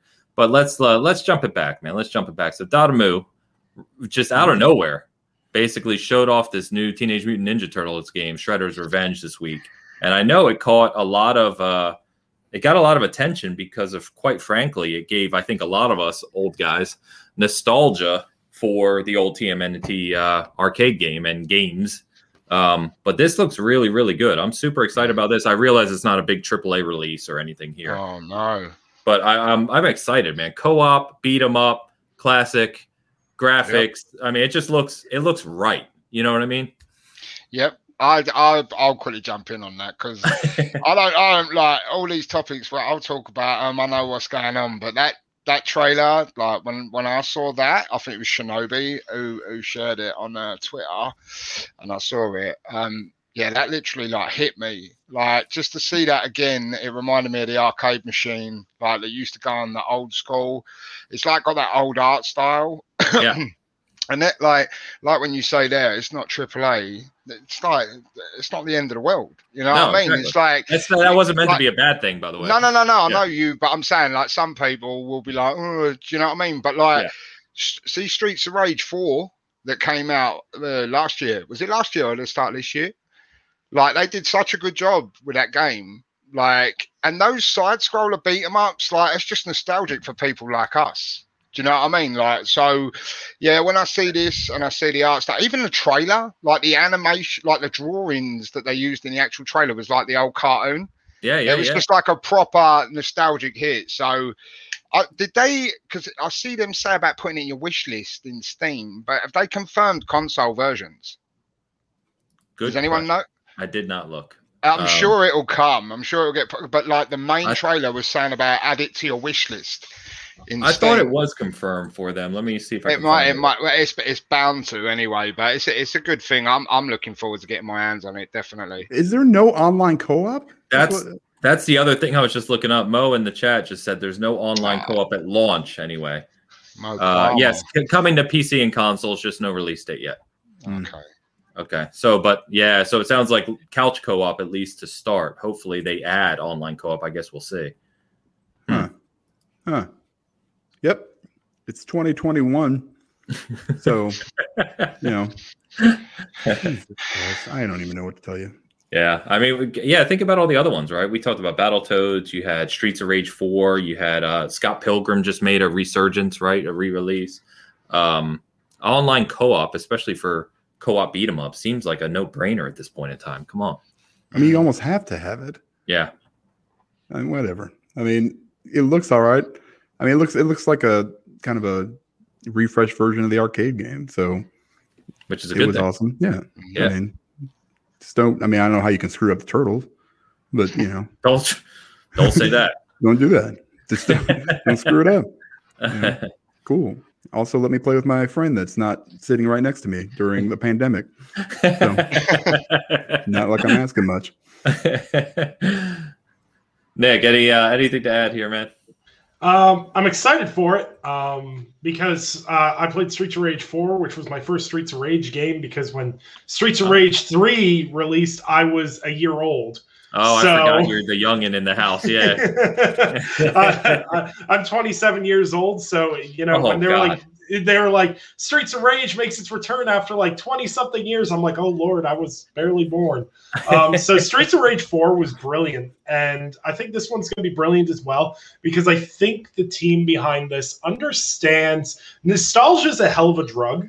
Yep. But the fact that they understand that yes, visually nostalgia is a hell of a drug, but people don't want to play those games and have them feel like they used to. They want them to feel modern while looking retro and colorful and everything else. And that was kind of the brilliant thing with Streets of Rage 4 is the controls were good. They felt modern. They were Yep. free flowing. It was easy to pick up and play. Like I never Yep. even played this series before, and I jumped right in, and it was fun. It was challenging, and Yeah. everything else.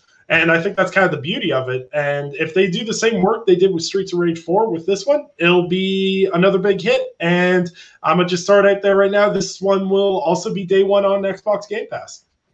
Nice, nice Yeah. prediction. You know what they don't understand? Online co-op. So, well, it, it blows my mind because Streets of Rage 4 has online co-op. yes, it does. I, but- I played that game beginning to end with Cog, actually. Yeah. Hmm. Yeah, but this one doesn't, and I'm just. It was the same thing with Battletoads. I remember Battletoads released, and the, like we were in main lockdown up here. Like I couldn't even leave my house except for work, and I'm like, oh, I can't wait to play Battletoads with my three-year-old kid. I guess. Okay.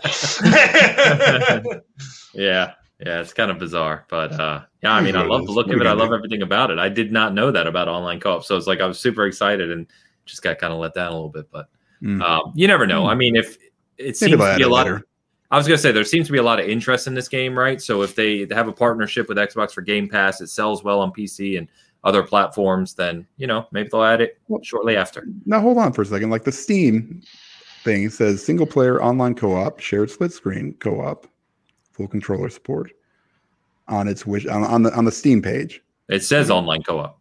Yeah. So Mo, they- are you screwing us up? We're blaming Mo for this. don't you one. do this. Come on, Mo. Come on, Mo? Mo, get it You together, You man. screwed up the entire segment. Uh, he's not going to be able to dab his way out of this one. I'm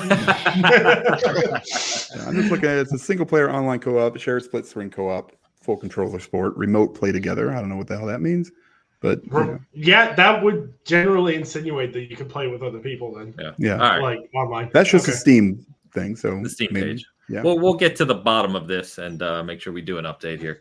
yeah. Christ, Mo. Mo, gosh, um, I love you, Mo. Uh, Uh, we'll move on to uh, before we just get to what we're currently playing and stuff. I want to touch on Dying Light 2 because we did get uh, we've got an upcoming dev stream here next week, which we'll obviously talk about more next week. But this game, um, I don't know about you guys, but you know they have not shown much of this game at all.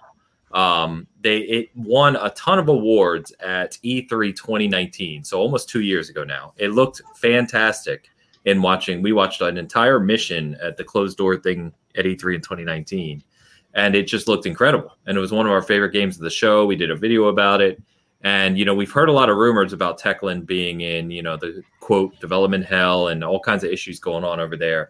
Um, but it's funny they put out about this dev stream yesterday, and someone made a comment to them about development hell, and they actually responded to it and just said that uh, you know what this game is going through is the is definitely not development hell. It's continued to make very good progress over the past many months, and uh, they can't wait to show it off on. Uh, I think it's Wednesday next week, right? The seventeenth. Yep. Seventeenth. Yeah. Okay. Um, so eh, who knows? You know, maybe it's a combination of circumstances. I'm usually a, a person that uh, says, you know, where there's smoke, there's some sort of little fire at least. So maybe they have had some issues, big games like this that happens. But you know, it is a huge game. It's very ambitious from a world and mission design perspective. And as we say, seemingly every week, there is a pandemic that really did a you know screwed up a lot of game development. So maybe it just needed a lot more time to bake like we talked about it and then like we talked about and it's getting to the point now where they are finally ready to show this. And if they do come out it shows well and they announce like a summer release or some release date. Um, i think all the stuff that's happened or not happened over the past 18 months will be quickly forgotten about because the potential for this game is huge and there's a massive community that supports the first one even now like five years later. Um, yeah because Techland did a fantastic job of supporting it uh, and being, you know, uh, transparent with the community. So I don't know, guys. I, am I'm, I'm really really pumped about this. It's just it's it's hard to know exactly until we really see it, and you know, this next week hopefully we'll answer those questions. Well, and, and, people kind of expected to like.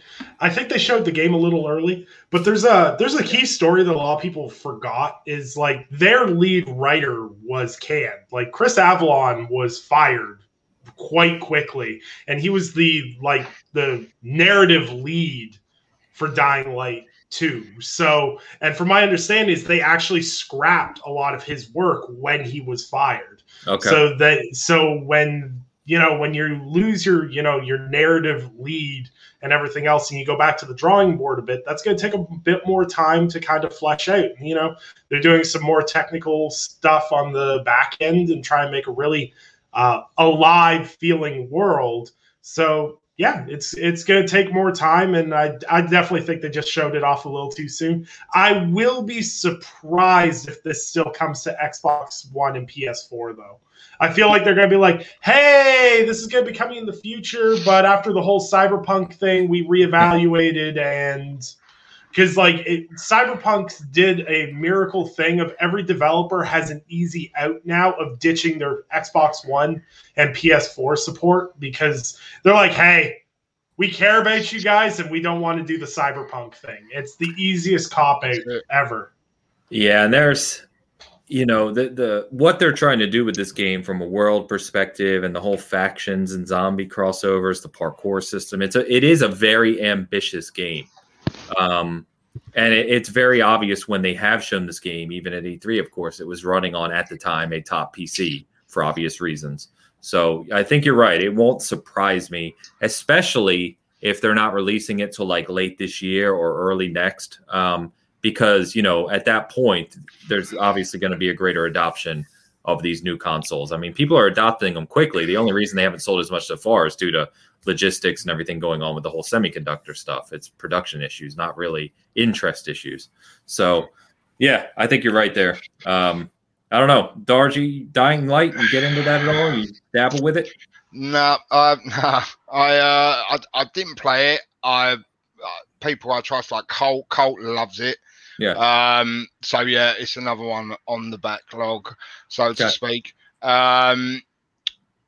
Yeah. Uh yeah, they they revealed it. Uh, you heard about financial troubles. Um, did, I, I, don't know whether it was confirmed or not. Did I not hear that like Xbox or Microsoft were like funding something behind that? Did they jump in and help them at some point with the game? Was that a rumor? Yeah, I don't believe so. I mean, there's been rumors for a while, and it's it's more rumblings on Twitter yeah, about yeah, you know, Xbox think... potentially buying Techland. Oh, but, that's yeah, that might be where but, it was. But Techland um, is Polish, and those Polish companies like Techland, CDPR, Bloober Team, they Poland supports the game developers from a government government standpoint as well. Yeah. So there, it's a very different structure there. That's why yeah. when people talk about acquisitions of those companies, I'm always a little kind of hold like, on. I just feel like you know they revealed the game as if to say, "Yep, it's coming." You know, um, delays everything's been delayed. yeah, exactly. I mean, like every, even bigger publishers have, so to speak, shit themselves since Cyberpunk has happened. You know, whether you whether you enjoyed like Jar Sicario again, I know he enjoyed the game. Fonz enjoyed the game, but it doesn't yeah. mean that there weren't problems with the game. Right. Um, and everyone is sort of delaying stuff, so to speak. But I mean, if they've come out and said, "No, we're fine," um, we're on track. At the end of the day, everyone who's had some sort of delay or it's been extended out, you're expecting a better product from. If that game comes and is trash, um, then it's uh, it's, it's going to be worse. But yeah, I'm definitely the the parkour stuff and that. Um, I'm definitely looking forward to Wednesday to see see what they show. You know. Yeah, yeah, me too. I'm very curious to see. I just feel like delays, like you say, even with the hardware, like people are like the, like a PlayStation Five in the UK and an Xbox Series S or X are like rocking all shit at the minute. Like you just can't, you can't, you can't like, and that's a knock-on effect through everything, you know, because of the pandemic. You know, production slower. You know, and with the games as well, working from home and stuff. So it's like we're going to be seeing stuff delayed for through to next year. You know. Oh yeah. So everyone's back at work. Yeah, Carl at at Seasoned Gaming, he's been trying to get a PS5 for, since launch in the UK, and he got lucky and got one last week. But it took him what five months, you know, to be able to actually get one. Yeah, um, they're, they're, um. I, I I heard today I had a conversation because I drove like seven hours to someone who I knew had a console for sale wow. at Christmas for my nephew. Um, and uh, he obviously he games a lot. He's 14, and uh, he's starting to have that really bad drifting issue with the controllers. Uh, okay. um, so I heard there's a thing going on in the states with them and that, but um, yeah, it's just it's all like, do you know what I mean? Like it's uh, the pandemic's just affected everything, you know, yeah. the world over. So yeah. this is just delays on a game, although we don't like it you know, we can't sit here and really be selfish and start going, oh, do you know what I mean? So yeah, it's just the way the world is at the minute. Yeah. Just to no bring it, just selfish. to bring every sorry to bring everyone down. just to remind everyone what's happening at the minute. Dan, yeah. I can't remember because we haven't talked about Dying Light forever. Yeah. Were you a Dying Light guy? Like, here's the thing about that game. I loved like everything about it except for the actual content which sounds stupid. What, what, what, do you mean by content? Well, like the actual, you know, the the the horror aspect of it, I guess. Oh, okay. Like the gameplay was awesome. You know, I love the crafting system. I loved all that stuff, and like me making it past like the four hour mark. I've tried that game three times. It's so hard because I can't get past like when when it goes dark and that whatever that thing is chasing you and you're just running and yeah. you know what I'm talking about. Well, they yeah. get they get ultra aggressive at night and super. Yeah, yeah it's ridiculous. Yeah. So uh, you know, I it, it, but everything else about it, I loved it. You know, like it, there was there was so much potential. The stuff we saw at uh, E3 whenever it happened with the Dying Light 2 was 2018 maybe. Yeah, no, um, it was 2019 when they 2019. Yeah. Okay. They won a bunch of awards at E3. I mean, that's how good the gameplay yeah, presentation everybody was. got a statue. It was like, yay. Yeah, I got the statue sitting right there. There you go. Right but yeah, I mean, it, it, looks really cool, like what they showed. But now I have no idea. I think up until the, now, you know, from then till this point, you know, with everything that's happened, you know, what the hell does it look like now? Hopefully, we'll see. Yeah. Here in a few days, but I haven't the slightest idea. So I'm I'm down with it though. Yeah, yeah, I'm excited to see it. I mean, it has it, the potential. We always say that, but the potential right. for this game is massive. Uh, and it, it, I think it's more encouraging seeing what Techland's done for the support with the community with Dying Light One, which I mean, sure. just got big expansions. It got tons of free updates, and they just kept updating it.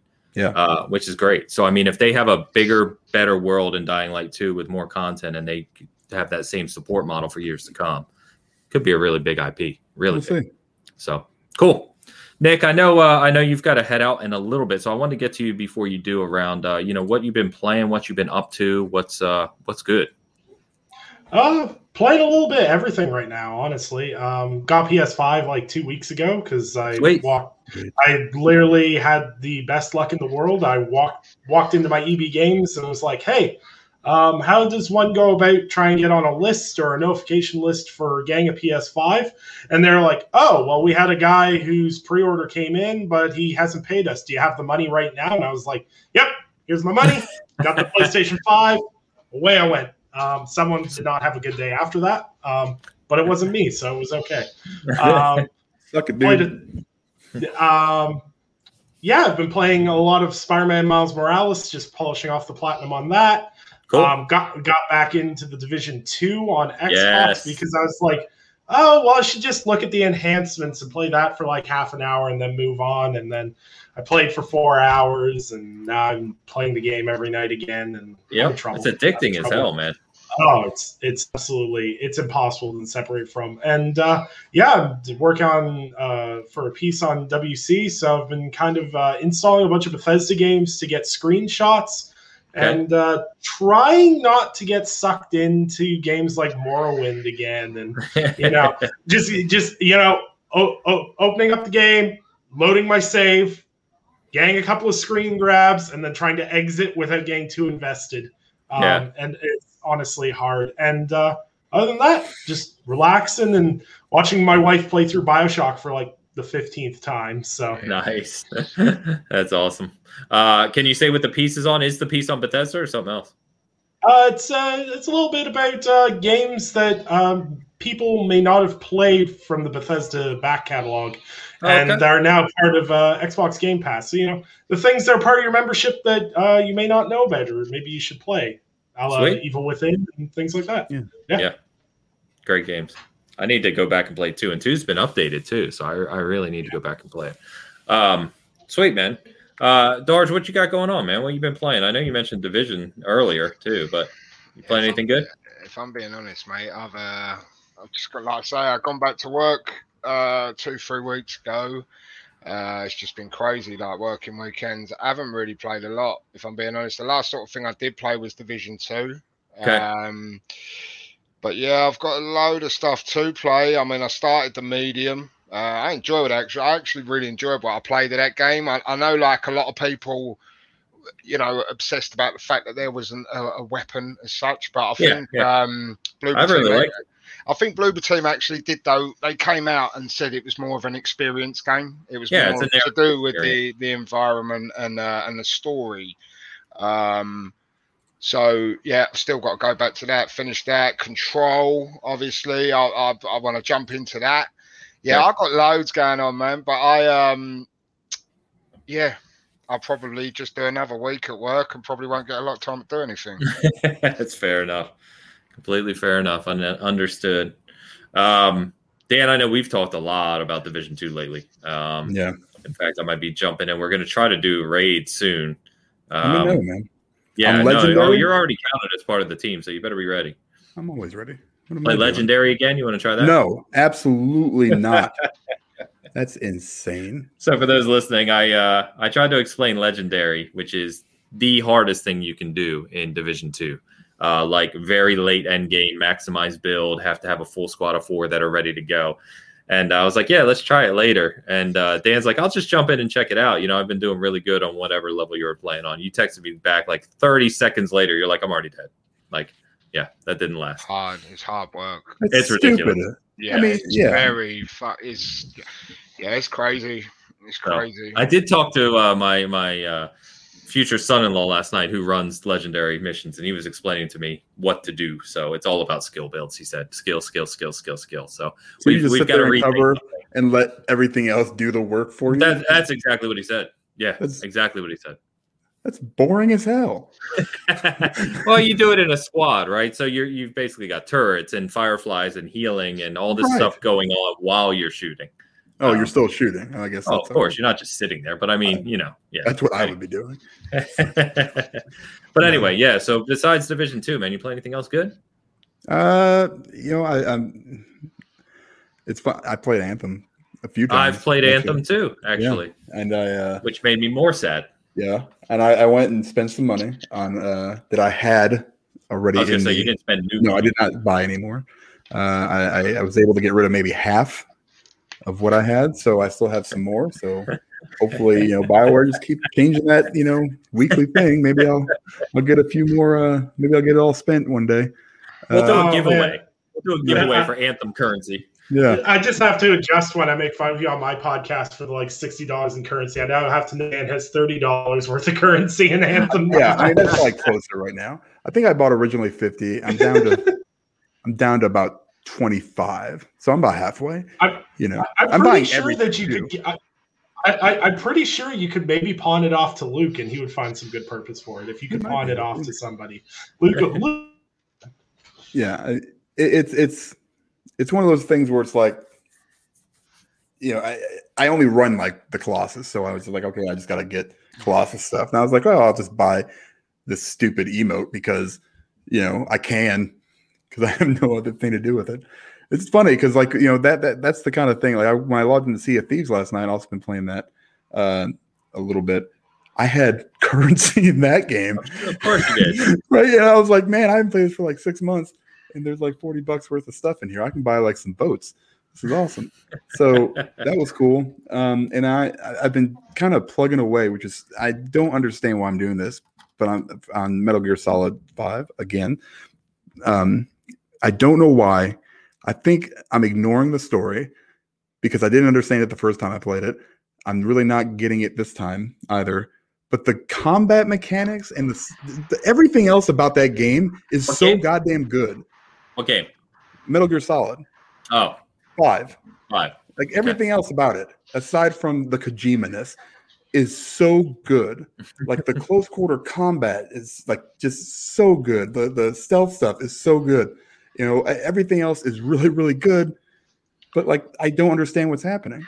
So it's just it's just frustrating. I don't know what to do. Yeah. But so Nick, you know, I know how to bounce. Yeah. Um, thank God. I thought he was going to say bye. He just dipped on us. So I'll shout yeah. out for him. So uh, Nick, uh, you know, always welcome. He's uh, on the gaming perspective on Tuesday nights now that I know they moved their time. Uh, so definitely check him out online. But yeah, man, I think um, I went back and played some Anthem too, and yeah, it made me sad because I was having fun. Yeah, um, me too. It runs in 30 frames. It's not fully optimized. It's still beautiful, despite not being a Series X like update. Um, but it, uh, yeah, I was just having a lot of fun. I got into one of those, not strongholds, but one of those things you can do where you go somewhere and and there was a some like max level interceptor in there and him and I just worked together and killed everything. He sent me a message afterwards, and it was like it was a lot of fun. And I'm like, man, there's just so much potential for this game. And they did add some stuff to it um, yeah, since I last played it. But yeah, it's you know we won't harp on it. But um, but other than that, Division Two and obviously Halo, uh, been getting back into. So you guys um, win your second round. Did you guys play? I don't. Really... We played tonight. Oh, you played tonight. I don't know yeah, why I thought you guys played already. Tonight. So all right. Yeah, yeah, cool. I got to get ready. Um, someone earlier, I think it was Gaz, was saying, uh, someone said I look sleepy. Uh, I need some sauce, and I said I'm saving my sauce for tonight, baby. Come on, I gotta, I gotta be prepared. So, Darge, man, I don't think anyone has ever super chatted while being on the panel. Yeah, man. Uh, think- it's um, you know, it's just uh, it's good to be on. Like, I just uh, I do watch these shows. Um, a few of the different like Mo Mo Kwama. I ended up through Game On doing a show with him. Got talking, started listening to backlogs. I listen to that all the time. So I'm, I'm always listening. Like I said to uh, Dan for the start, like I always listen to the news with the gaming. I don't get to game too much. I don't have a lot of time, like, but I shut it and I like listening to the discussion, you know, like yeah. you guys who, who live it, like, you know, you play the games, you, you love it, like Seasoned Gaming, Iron Lords, you know, RDX, all of them, like Randall 4. I listen to all the different opinions and stuff. And yeah. it's nice to be able to jump on, you know? Yeah. No, it's great, so man. Thanks. Thanks. Oh, no, thank you, man. I really appreciate that. So thanks for the super chat. Um, let me shout out a few things real quick. And, uh, you know, as I always say, if you've liked the show, you're listening, you're watching, please give us a like. Please share it out. It's just, it's usually appreciated. It kind of goes without saying. And I, you know, I, I don't usually say it a lot, but uh, it does help a lot. Um, so, a couple things going on. Yeah, Halo tournament. So, Gaming Beyond the Box, our friends over there, Wilmy and the crew, and Fork and Bomber and Lady and everyone, Husk. Um, round two is going on today and tomorrow uh, for the tournament. Seasoned gaming we play tonight at 10:30 Central. Late night primetime matchup against another favorite in the tournament, uh, the Xbox Ultimate Podcast with uh, Fun Speculation Mav and his crew. So it's gonna be uh, it's gonna it's gonna be crazy. I'm debating whether or not I'm gonna stream it live. We'll see. Um, I'm looking forward to playing tonight, but I'll be it's gonna be a hot one. Uh, Who are you guys playing? Say it again. Who you guys playing? Who? Who? Yeah, hmm. uh, fun speculation. Fun speculation. His wife Caitlin and um, uh, three bit and Pong. Actually, Pong's their fourth member. So Pong was in the chat earlier and said, uh, you know, look, you looking tired. You don't have to play tonight. Don't worry about it. And I said, no, I'm going to be good for tonight. Mhm. Uh, I get pumped, pumped for tournaments. So, uh, yeah, 10:30, man, 10:30 Central. Make sure you join. I'll, I'll stream it if uh, if I need to. Pat Pat's going to be streaming it too. Dear Lord. What? 1030? We we we had to work it out because Pong is on uh, PTK's podcast and they've got that 200th episode tonight. So they're running late, and I was like, we're, we're just gonna have to play late, but it's fine, man. And you know me, gotcha. Saturday nights I'm up to like 4 a.m. anyway. So Yeah.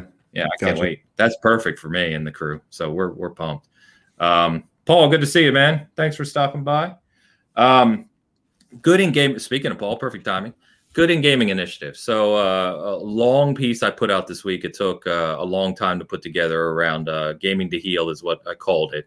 Um, and it's all about uh, community members and some of the research around using video games to deal with things like anxiety, depression, loss, uh, mental health, things of that nature.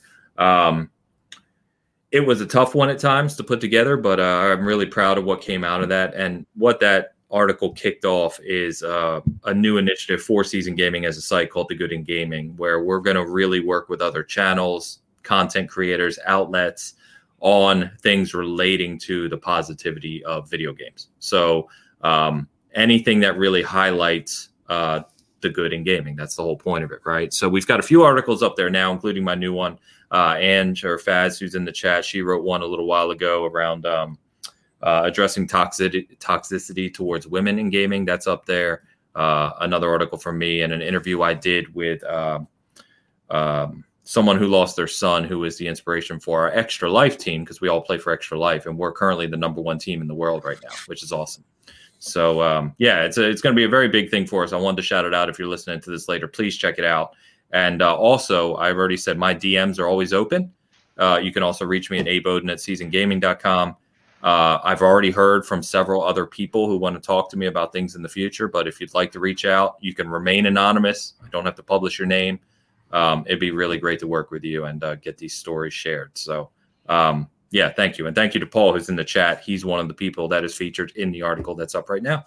So, um, head Xbox headset comes out next week. I wanted to shout that out. Uh, the new official kind of headset. Uh, I'm going to be doing a video review of it, and then we're going to follow that up later with an, uh, a comparison to some other Xbox headset models, uh, which Dan is going to do because he's owned about 92 of them.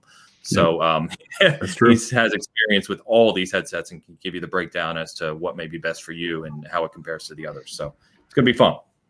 Anyway, man, Darge, why don't you uh, let people know where they can find you, man? You and your daughter. Come on, she can come yeah, in. come, just come Come on in. in. We are.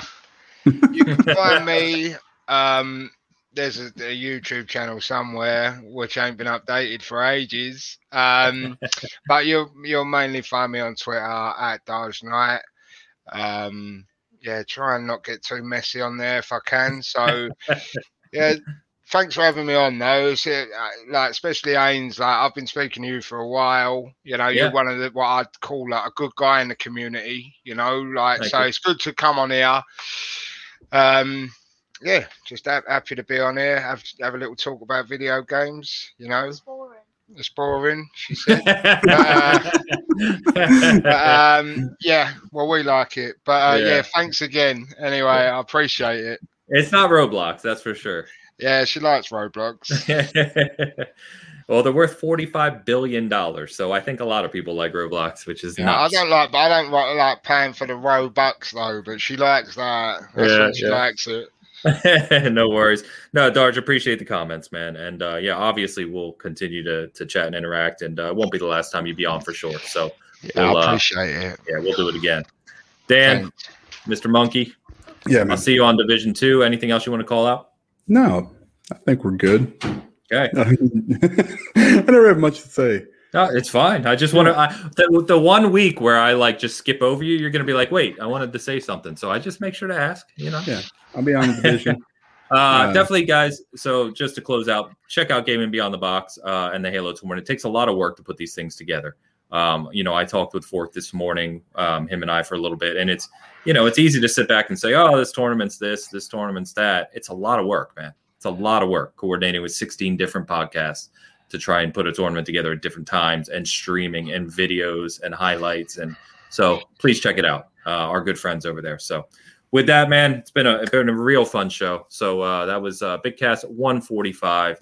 Um, thanks as always for checking us out, and we will see you next Saturday. Peace. Yeah.